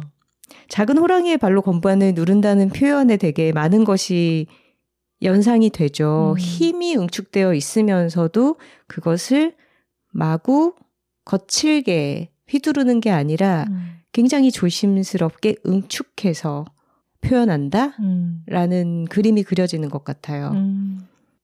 그리고 피아노 협주곡을 들으실 때 굉장히 재미있는 부분은 보통 2악장보다는 1악장에서 피아노가 처음 등장할 때 그런데 이게 피아노 곡이라는 걸 잊을 정도로 오케스트라가 음. 굉장히 길게 자기들끼리 연주를 하다가 짠 하고 피아노가 등장을 하는 순간들이 있어요. 음. 저는 그 순간을 굉장히 좋아하고 이 베토벤 5번의 2악장에서도 오케스트라들끼리 연주를 하다가 피아노가 조금 늦게 나도 있었어 하면서 건반이 시작되는데 그- 니들 내 얘기했냐? 그 순간에 뭔가 주인공이 나타나는 듯한 음. 네 그런 첫음이 시작될 때를 굉장히 좋아합니다. 음.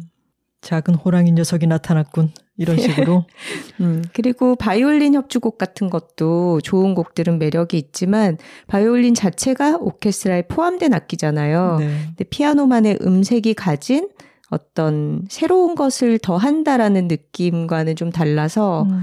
음, 저는 피협들이 더 제 취향에 맞는 것 같아요. 음. 자, 이제 인생의 BGM, 운명 같은 음악의 마지막 한 곡을 남겨놓고 있는데요. 무슨 곡인가요? 마지막으로 일부러 정한 것은 아니고 저희가 네 곡씩 뽑았는데 선우 씨가 먼저 시작했으므로 제가 마지막 곡을 소개하게 되었습니다. 네. 베이시스트 찰리 헤이든과 기타리스트 팻 메스니가 함께한 The Moon Song이라는 곡입니다. 음, 듣고 올까요? 찰리 헤이든과 팻 메스니의 The Moon Song 듣고 왔습니다. 참 신기하게 음악에 시간이 담겨 있는 것 같아요. 음, 우리가 오늘 소개한 곡들, 세자리아 에보라의 마리아 엘레나나, 바시아의 썰타임 럭키나, 이광조의 즐거운 인생, 이런 음악을 들을 때는 음, 환하게 좀 빛이 쏟아지고 밝은 느낌이었잖아요. 음, 근데 이 더 문송을 트니까 갑자기 불이 다 꺼지고 음, 굉장히 적막해졌어. 음, 그렇지 않나요? 악기들이 갖고 있는 음색도 있을 것이고, 뭔가 멜로디의 문제도 있을 것이고, 사운드가 밤중에 소리가 적막한 데서 울리는 느낌을 주는 그런 여러 가지가 작용을 해서이겠죠. 그런데 곡의 제목도 연주곡인데 마침 더 문송이네요. 여러 가지가 밤의 이미지를 그리게 합니다. 음악에서 햇살이나 바람도 느껴지고 이 노래는 낮이다, 밤이다.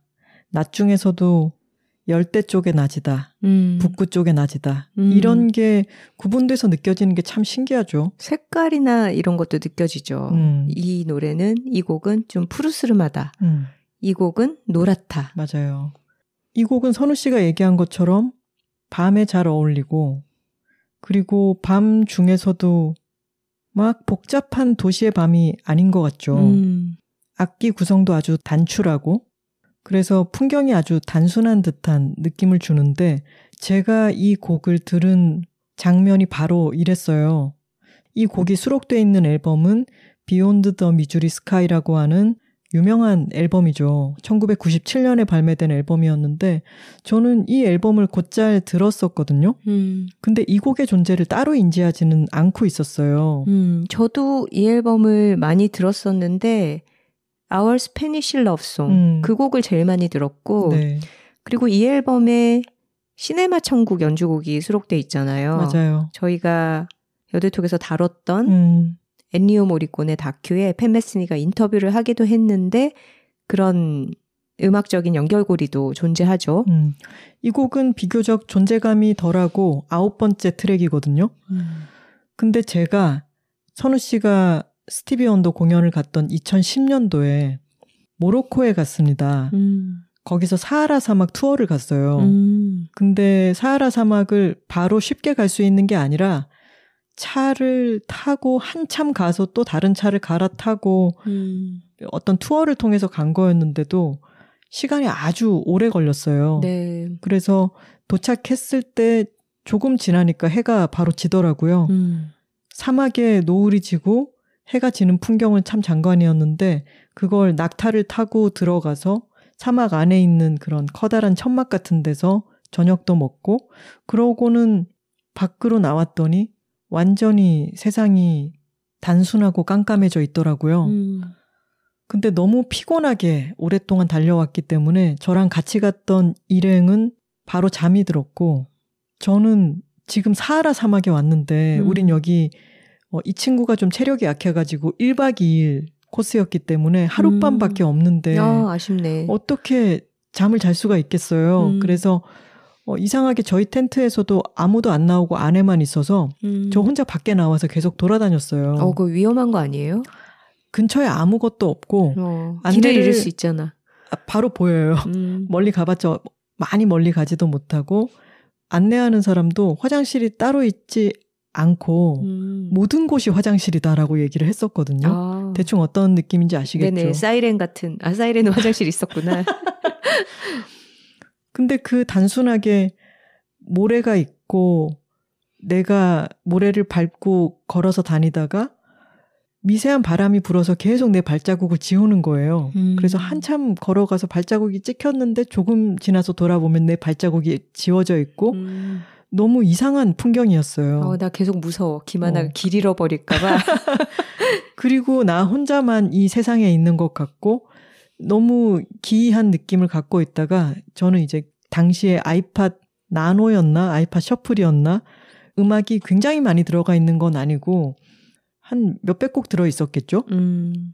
그런 걸로 랜덤을 셔플을 해놓고 있었는데 음악을 들으면서 걷다가 벌렁 누웠어요 모래 음. 위에 그랬다가 세상이 눈을 감고 있어도 뭔가 갑자기 너무 밝아졌는데 이런 느낌이 드는 거예요. 음. 그래서 눈을 이렇게 탁 떴는데 제가 약간은 비탈진 곳에 누워 있었는데 제 눈 바로 앞 정면에 음. 눈 위가 아니라 정면에 보름달이 음. 좀 전까지만 해도 없던 보름달이 너무 커다랗게 음. 환하게 떠 있는데 떠오른 거예요, 이제 막. 네. 근데 그 순간에 제 귀에서 더 문송이 나온 거예요. 어. 근데 이 문송에 찰리 에이든이 치는 베이스가 둥둥둥둥 이렇게 밑에서부터 약간 떠오르는 듯이 쳐 올라가거든요. 음. 근데 달이 둥실 떠오르는 그 느낌대로 내 정면에 세상에 달과 나밖에 없는 느낌으로 달을 봤던 거를 잊을 수가 없어요. 음. 그래서 제가 주위를 돌아봤더니 그 전까지 어슴푸레하게 보였던 사막의 모래가 완전히 겨울왕국처럼 은빛이 돼 있는 거예요. 음. 눈부실 정도의 은빛이. 음. 그래서 저는 완전히 황홀경에 빠져서 그날 몇 시간씩을 그 밖에서 너무 좋아하면서 걷고 그랬죠. 어. 운명 같은 음악 맞네요. 인정합니다. 네, 네. 근데 좀 웃겼던 거는 다음날 아침에 일어나서 봤더니 음. 그 전날 밤에는 저는 황홀경에 빠져 있었거든요. 음.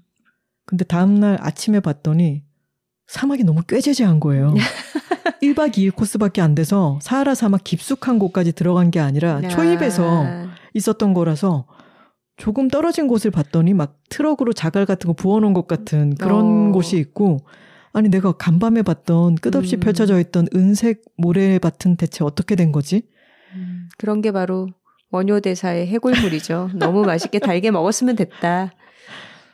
그래서 이 곡은 그냥 들어도 The Moon Song이라고 하는 제목을 인지하고 들으면 밤이고 미니멀하고 달과 관련한 느낌 같은 게 드는데 저는 정말 운명적으로 이 곡을 만났던 것이었습니다. 네.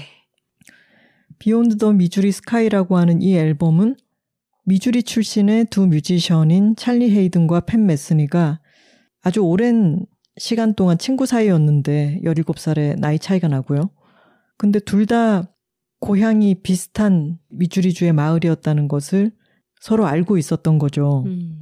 자신의 집 뒷 계단에 앉아서 하늘을 바라보면 이 앨범 표지가 노을 지는 하늘이 이렇게 나와 있는데 뒷계단에 앉아서 기타를 치고 있다가 고개를 들어보면은 온통 하늘인데 해가 지고 있는 거죠. 음. 근데 이 하늘 너머에 뭐가 있을지 아직 알지 못하는 그 거대한 공허를 향해서 기타를 치고 있는 소년의 이미지 같은 게 그려지는데 음. 그런 게 찰리 에이든과 팬 메스니의 공통의 기억이어서 우리 언제 한번 음반을 같이 만들자라고 얘기를 했지만 둘 다 너무 바쁜 뮤지션이어서 그게 여의치가 않다가 단 한 장의 앨범을 함께 둘이서 만든 게 바로 이 앨범입니다. 음.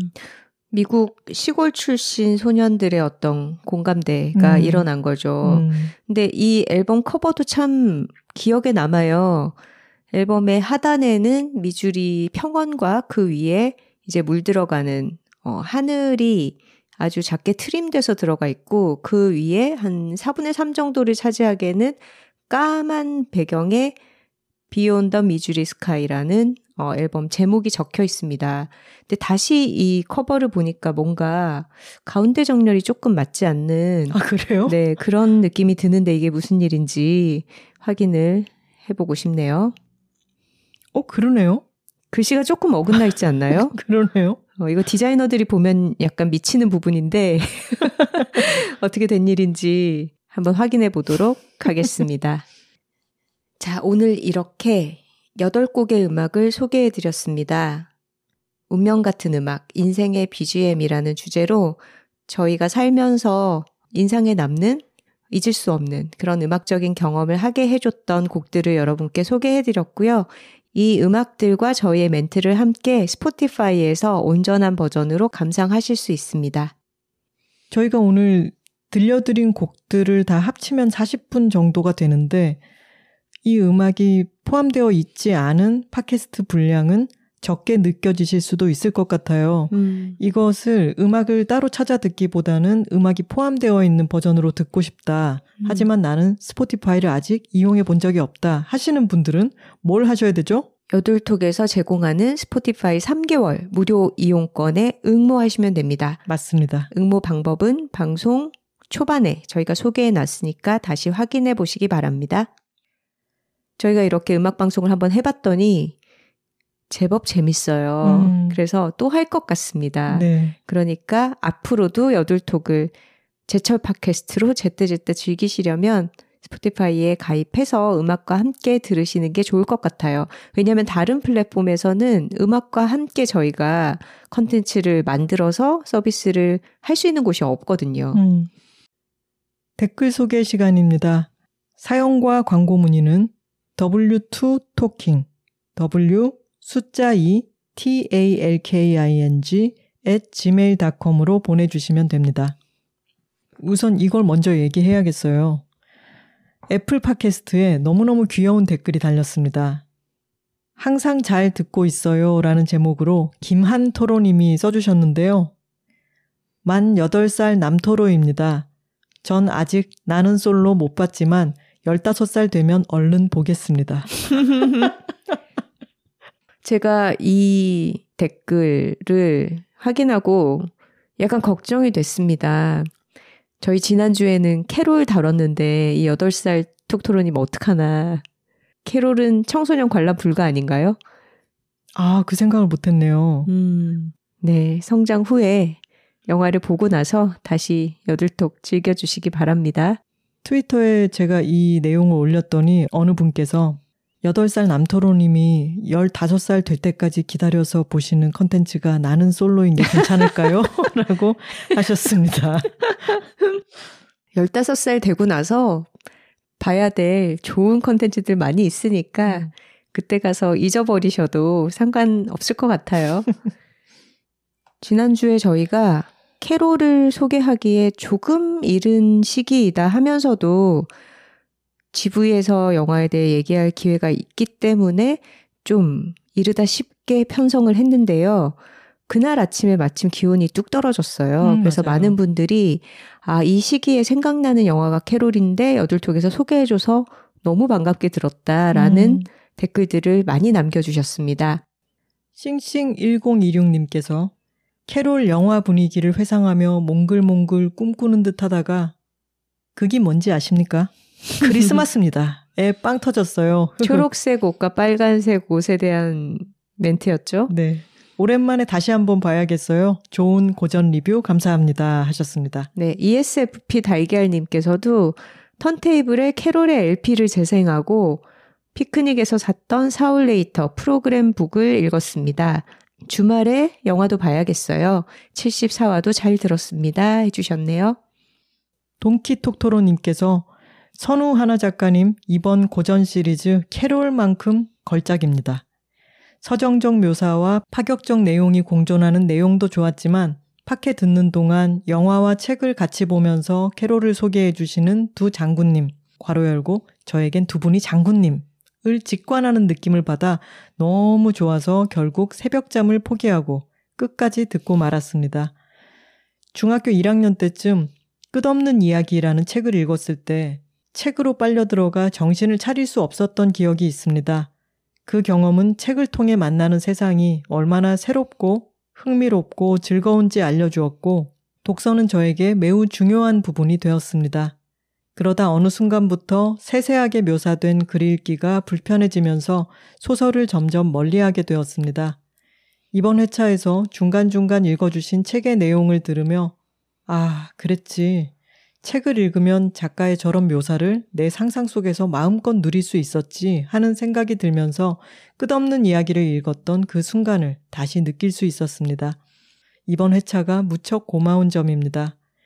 여둘톡의 캐롤을 들었으므로 영화를 보기 전 책을 먼저 볼 것 같습니다. 그리고 이자람 장군님은 공연장 가서 신나게 응원하겠습니다. 이상입니데이 하셨습니다. 네. 이번 여둘톡 74화 여둘 고전 클럽의 캐롤 편도 그렇지만 여둘 에드에 감명받으신 분들이 아주 많더라고요. 음, 이자람 장군님의 공연에 관심이 있었는데, 아, 이번에 작창 공연을 알게 돼서 보러 가야겠다. 많은 분들이 예매했다는 인증도 남겨주셨습니다. 파시니님께서도 드디어 자람 장군님 공연 갑니다. 흐흐흐흐 해주셨네요. 그리고 이번 자람 장군님 공연에 응모하는 댓글들이 음, 정말 정성이 너무 가득 넘쳐서 어느 분을 뽑아야 할지 저희는 심사숙고하고 있습니다. 그러게요. 엄선해 보도록 하겠습니다. 이번에 여둘톡 이벤트에 당첨되어서 작창 갈라 공연을 보고 오시는 분들은 만약에 좋았다면 그 좋음을 또 주변에 좋은 걸 좋다고 말하기를 통해서 많이 알려주시면 음, 또 앞으로도 많은 분들이 이자람 장군님의 공연이 있을 때 보러 가는 그런 계기가 될 수 있겠죠? 자람 장군님 본인도 등판하셔서 인스타그램 스토리에 톡토로로서 이 여둘 애들을 듣고 너무 기뻤다. 음, 이 공연 관계자가 어떻게 여둘톡의 광고를 의뢰할 생각을 했는지 정말 좋다. 이런 말씀을 써주셨더라고요. 음, 그리고 트위터에 저도 팔로우하고 있는 이자람 장군님 팬 계정이 있어요. 음. 근데 이 계정에서도 저희 팟캐스트의 1시간 20분 어, 분량부터 이자람 판소리 갈라 시리즈 작창을 소개한다라는 거를 올려주시면서 여둘톡에도 나왔듯 사천가와 억척가는 이러저러한 연유로 더는 공연하시지 않는 작품이고 이렇게 갈라로라도 만날 수 있는 건 천재이루의 기회입니다. 놓치지 마시길 음. 하고 소개를 해주셨네요. 이 팬 계정에서 이렇게 언급할 정도로 정말 귀한 기회라는 거 다시 한번 말씀을 드리고요. 혹시 이벤트에 당첨이 안 되신 분들이라도 예매를 해서 많이들 보러 가시면 좋겠습니다. 메일도 여러 통이 왔는데요. 한번 읽어볼게요. 제목, 여들톡 캐롤 편 사연. 너무 신나버려서 메일을 씁니다. 안녕하세요, 작가님들. 저는 여들톡을 설렁설렁 듣고 있는, 괄호 열고 죄송합니다. 하남 토로입니다. 제 본가가 경기도 하남시인데 아직 하남 토로는 없는 것 같아서 먼저 선수 쳐 봅니다. 저는 현재 대학생이고 막학기를 이수 중이라 정신없는 나날을 보내고 있습니다. 여둘톡은 그런 저의 과제 동무, 공부 동무, 잡무 동무가 되어주고 있습니다. 이렇게 하시니까 약간 북한 같지 않나요? 동무. 여둘톡의 방학 이후로 제 습관도 해이해져 여둘톡을 뒤늦게 청취하다가 최근에서야 따라잡고 제철 여둘톡을 즐기고 있습니다. 제철로 들으니 이렇게 맛이 좋은데 과거를 후회하고 작가님들께 감사하며 듣고 있습니다. 그렇게 화요일이 되고 신나는 마음으로 팟캐스트 앱을 켰는데 이럴 수가 캐롤이라뇨. 캐롤? 진짜 그 영화 캐롤? 놀란 마음에 바로 들어보니 정말 케이트 블란쳇과 루니 마라가 나온 그 캐롤 맞았습니다. 저는 캐롤을 개봉 이후부터 계속 좋아하고 있습니다. 매년 크리스마스 시즌이 오면 드디어 캐롤 시즌이다 라고 생각하며 영화를 보기도 하고 성인이 된 이후에는 팔에 나름 캐롤을 상징하는 타투를 새기기도 했습니다. 성인이 된 이후? 맞습니다. 부끄럽게도 저는 처음 캐롤을 봤을 당시 청소년이었습니다. 생각도 몸도 어렸던 저는 할머니 댁에 갔을 때 밤에 몰래 불법으로 캐롤을 시청했습니다. 영화가 끝나고 나서 저는 어딘가의 방향으로 반성의 절을 했습니다. 이 영화를 돈을 안 내고 보다니 죄송합니다. 돈 드리겠습니다. 제발 내게 해주세요. 음. 이후부터는 매년 어머니 계정으로 괄호 열고 이것도 불법 맞습니다. 구매해서 보고 성인이 되고 나서는 제 돈 써가며 보고 있습니다.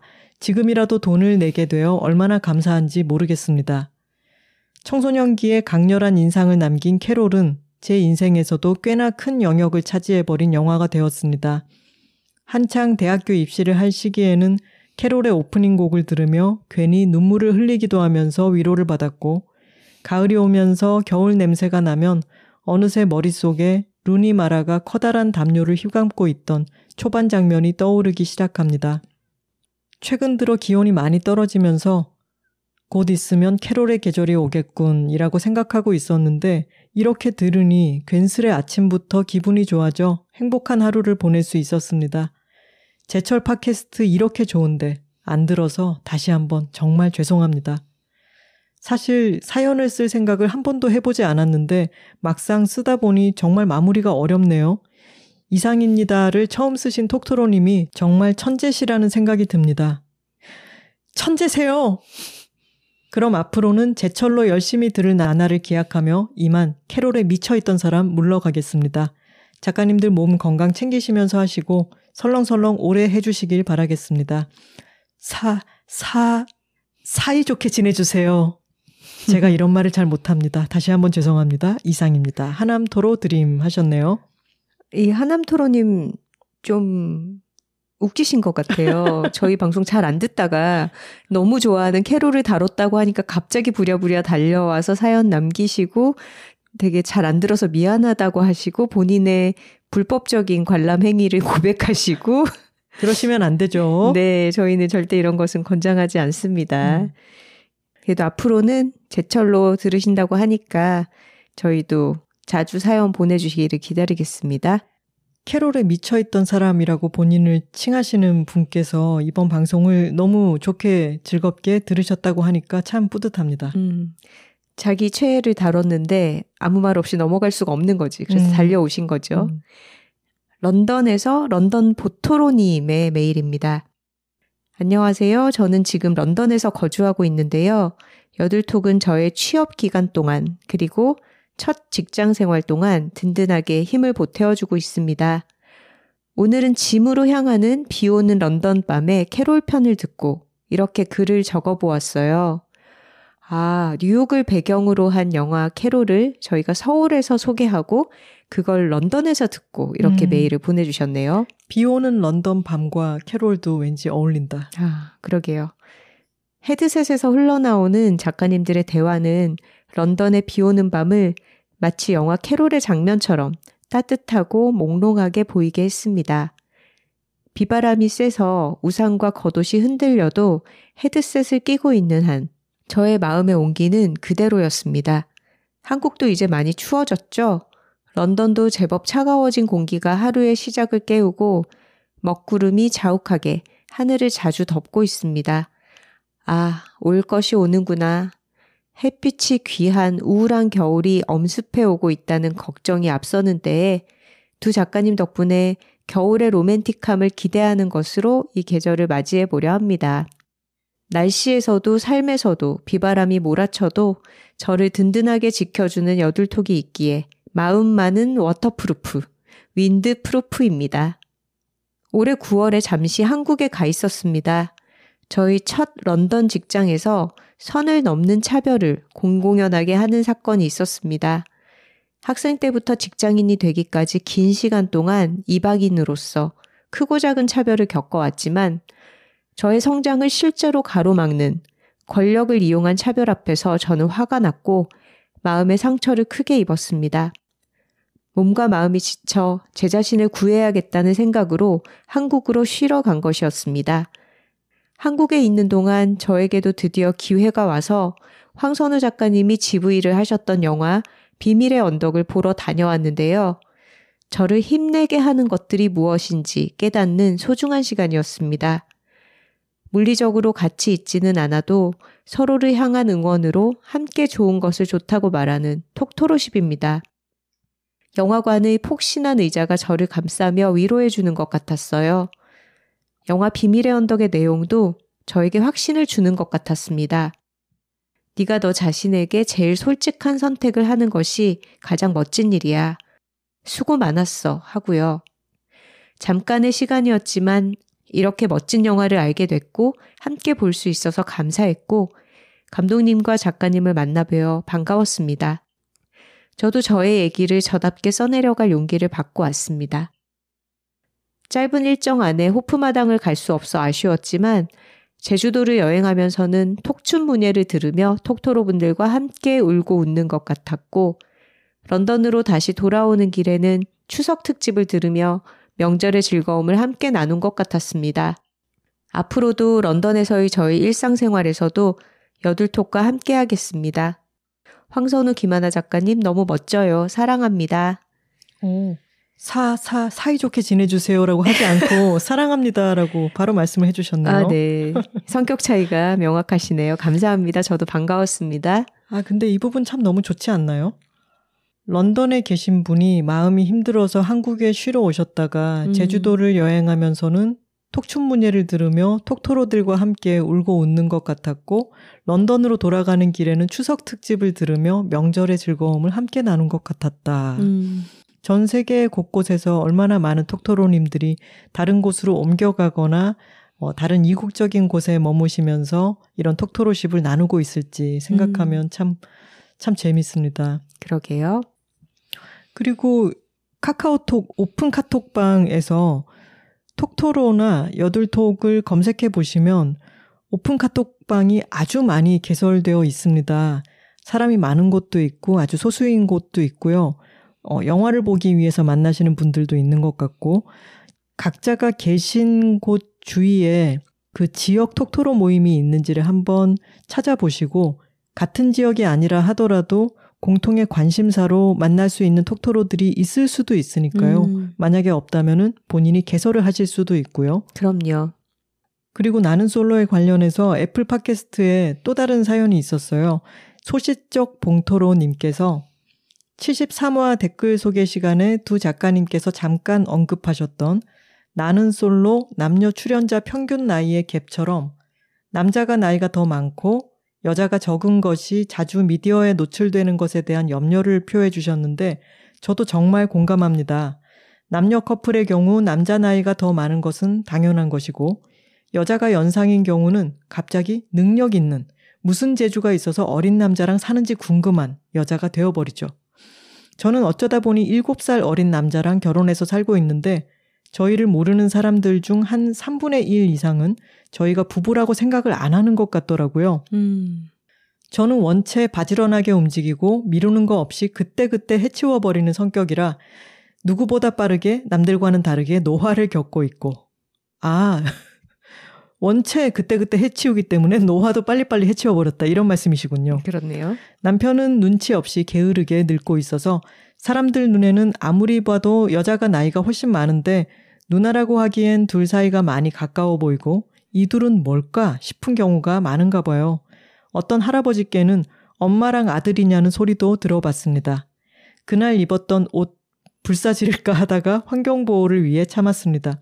최근에는 직장 동료 중 한 명이 여러 사람들 모아서 청첩장을 주는 자리에서 예비 신부와 8살 차이라고 하기에 제가 그럼 누가 더 나이가 많으신 거예요? 물었다가 다들 빵 터지더라고요. 신랑이 신부보다 많은 게 당연한 거 아니냐는 거겠죠. 음. 안 당연한데 말입니다. 안 당연하죠. 음. 어떻게 끝맺을지 모르겠는데 댓글도 이상입니다로 끝내도 될까요? 봉토로 드림 하셨습니다. 네. 바로 이럴 때 쓰시라고 저희가 알려드린 거죠. 음. 이상입니다 하시면 됩니다. 네, 요즘은 여성 쪽이 나이가 많은 경우가 아주 흔합니다. 그리고 보통 여자가 나이가 많으면은 뭔가 특이하다는 식의 연상연하 커플 이렇게 말을 하는데 음. 남자 쪽의 연상인 경우에 그런 말 안 쓰잖아요. 맞아요. 네, 이제는 이것도 좀 없어져야 되는 풍토가 아닌가 싶습니다. 음. 그리고 지난 74화 인트로에서 저희가 햇땅콩 삶아 먹는 이야기를 했잖아요. 네. 부산에서 그렇게 많이 먹는다. 음. 그것에 대해서 많은 분들이 놀라움을 표현해 주셨습니다. 아, 그리고 인스타그램 스토리에 어느 분께서 아, 부산에서만 그렇게 먹는 거였나요? 라고 쓰셔서 제가 부산에서만인지는 잘 모르겠지만 확실히 서울 경기에선 안 먹는 것 같아요. 라고 음. 했더니 제보가 대구에서 그렇게 막 왔어요. 음, 저희 엄마 아빠가 서부 경남 출신이기 때문에 그쪽의 식문화를 저희 집에서 많이 누리는 편인데 아마 경상도권은 그렇게 음. 먹고 서울 경기권이 그렇게 안 먹지 않나라는 음. 생각은 들었어요. 경북, 대구까지는 먹는 것으로. 음. 강철 토로님께서 아니 잠깐만요. 출근길에 듣다가 시작부터 놀라서 댓글 답니다. 서울은 땅콩을 안 삶아 먹었다니요. 이제 갱상도에서 산 것보다 성인 된 후 서울에서 산 기간이 길어진 저는 생각해보니 식당에서 나무 그릇 같은데 갈색 껍질에 땅콩을 담아주는 걸 본 적이 없었네요. 아니 그럼 수울 깍쟁이들은 그 오묘한 스킬로 섬세하게 엄지에 어디에 힘이 들어갈지 조절하면서 한 번에 껍질 벗기는 수련을 안 했다 이겁니까? 정말 놀랍습니다. 첫 댓글이 있다고라니. 여튼 다시 이어서 듣겠습니다. 늘 감사합니다, 작가님들. 이 사람들은 수련을 안 하고 살았더라고요. 오, 이분 정말 듣다가 갑자기 놀라서 달려와서 단 티가 나네요. 그렇죠? 있다고 첫 댓글 저희 굉장히 환영하는 거 아시죠? 네, 뭐든지 꽂히는 게 있으면 바로 달려와서 댓글 달아주세요. 인왕산 물가치님께서도 헛 서울살이 20년 차인데 저도 땅콩을 삶아 먹는 것이 부산식인 줄 몰랐어요. 제철 콩, 밤 및 각종 구황작물은 다 삶거나 쪄먹는 건 줄 알았네요. 라고 하셨습니다. 이거 나중에 깨닫게 되면은 정말 좀 놀랍죠. 음. 이게 보편적인 게 아니었어? 라고 하는 놀라움이 찾아옵니다. 그러게요. 부산에서 콩잎 먹지만 음. 서울 경기권에서 콩잎을 아예 모르는 사람들이 많다는 것처럼. 맞아요. 세절리 까마귀 톡토로 님도 헉 74화 틀자마자 깜짝 놀랐어요. 부산에선 햇땅콩을 삶아 먹는다고요? 맛이랑 향이 너무 궁금하네요. 하셨습니다. 음. 지금 저희가 10월 20일 금요일에 녹음을 하고 있는데요. 엊그제 만난 친구들 말로는 아직까지는 망원시장에서 햇땅콩을 팔고 있다고 합니다. 궁금하신 분들은 가까운 시장에서 한번 구입해서 깨끗하게 흙을 씻고 어, 삶아서 드셔보시기 바랍니다. 저는 그냥 땅콩이 잠길 정도로 물을 넣고요. 어, 소금 조금 넣고 888 물이 끓으면 10분 뒀다가 불을 끄고 또 10분 뜸을 들여요. 음. 그렇게 해서 건져서 먹으면 뚜껑은 됩니다. 덮어둔 상태로요? 뚜껑은 덮어야죠. 음. 아주 간편합니다. 10분, 10분만 기억하시면 돼요. 음. 이상 황선우의 땅콩 요리였습니다.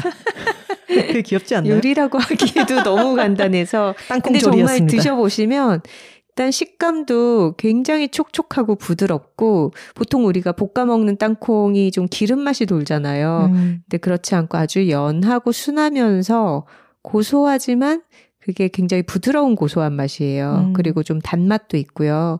어, 경험해보지 않으셨다면 꼭 한번 드셔보시기 바랍니다. 네. 땅콩의 볶아치즘을 멈춰주세요. 너무 이상한 말이다. 삶아치즘인가요, 이거는? 좋은 걸 좋다고 말하기 여둘톡 75화는 스포티파이와 함께한 운명 같은 음악, 인생의 BGM이라는 제목으로 음악 이야기 나눠봤습니다. 톡토로 뒤에는 여둘톡이 있고 여둘톡 뒤에는 톡토로가 있습니다. 저희는 다음 주에 다른 주제로 돌아오겠습니다. 화요일입니다. 감사합니다.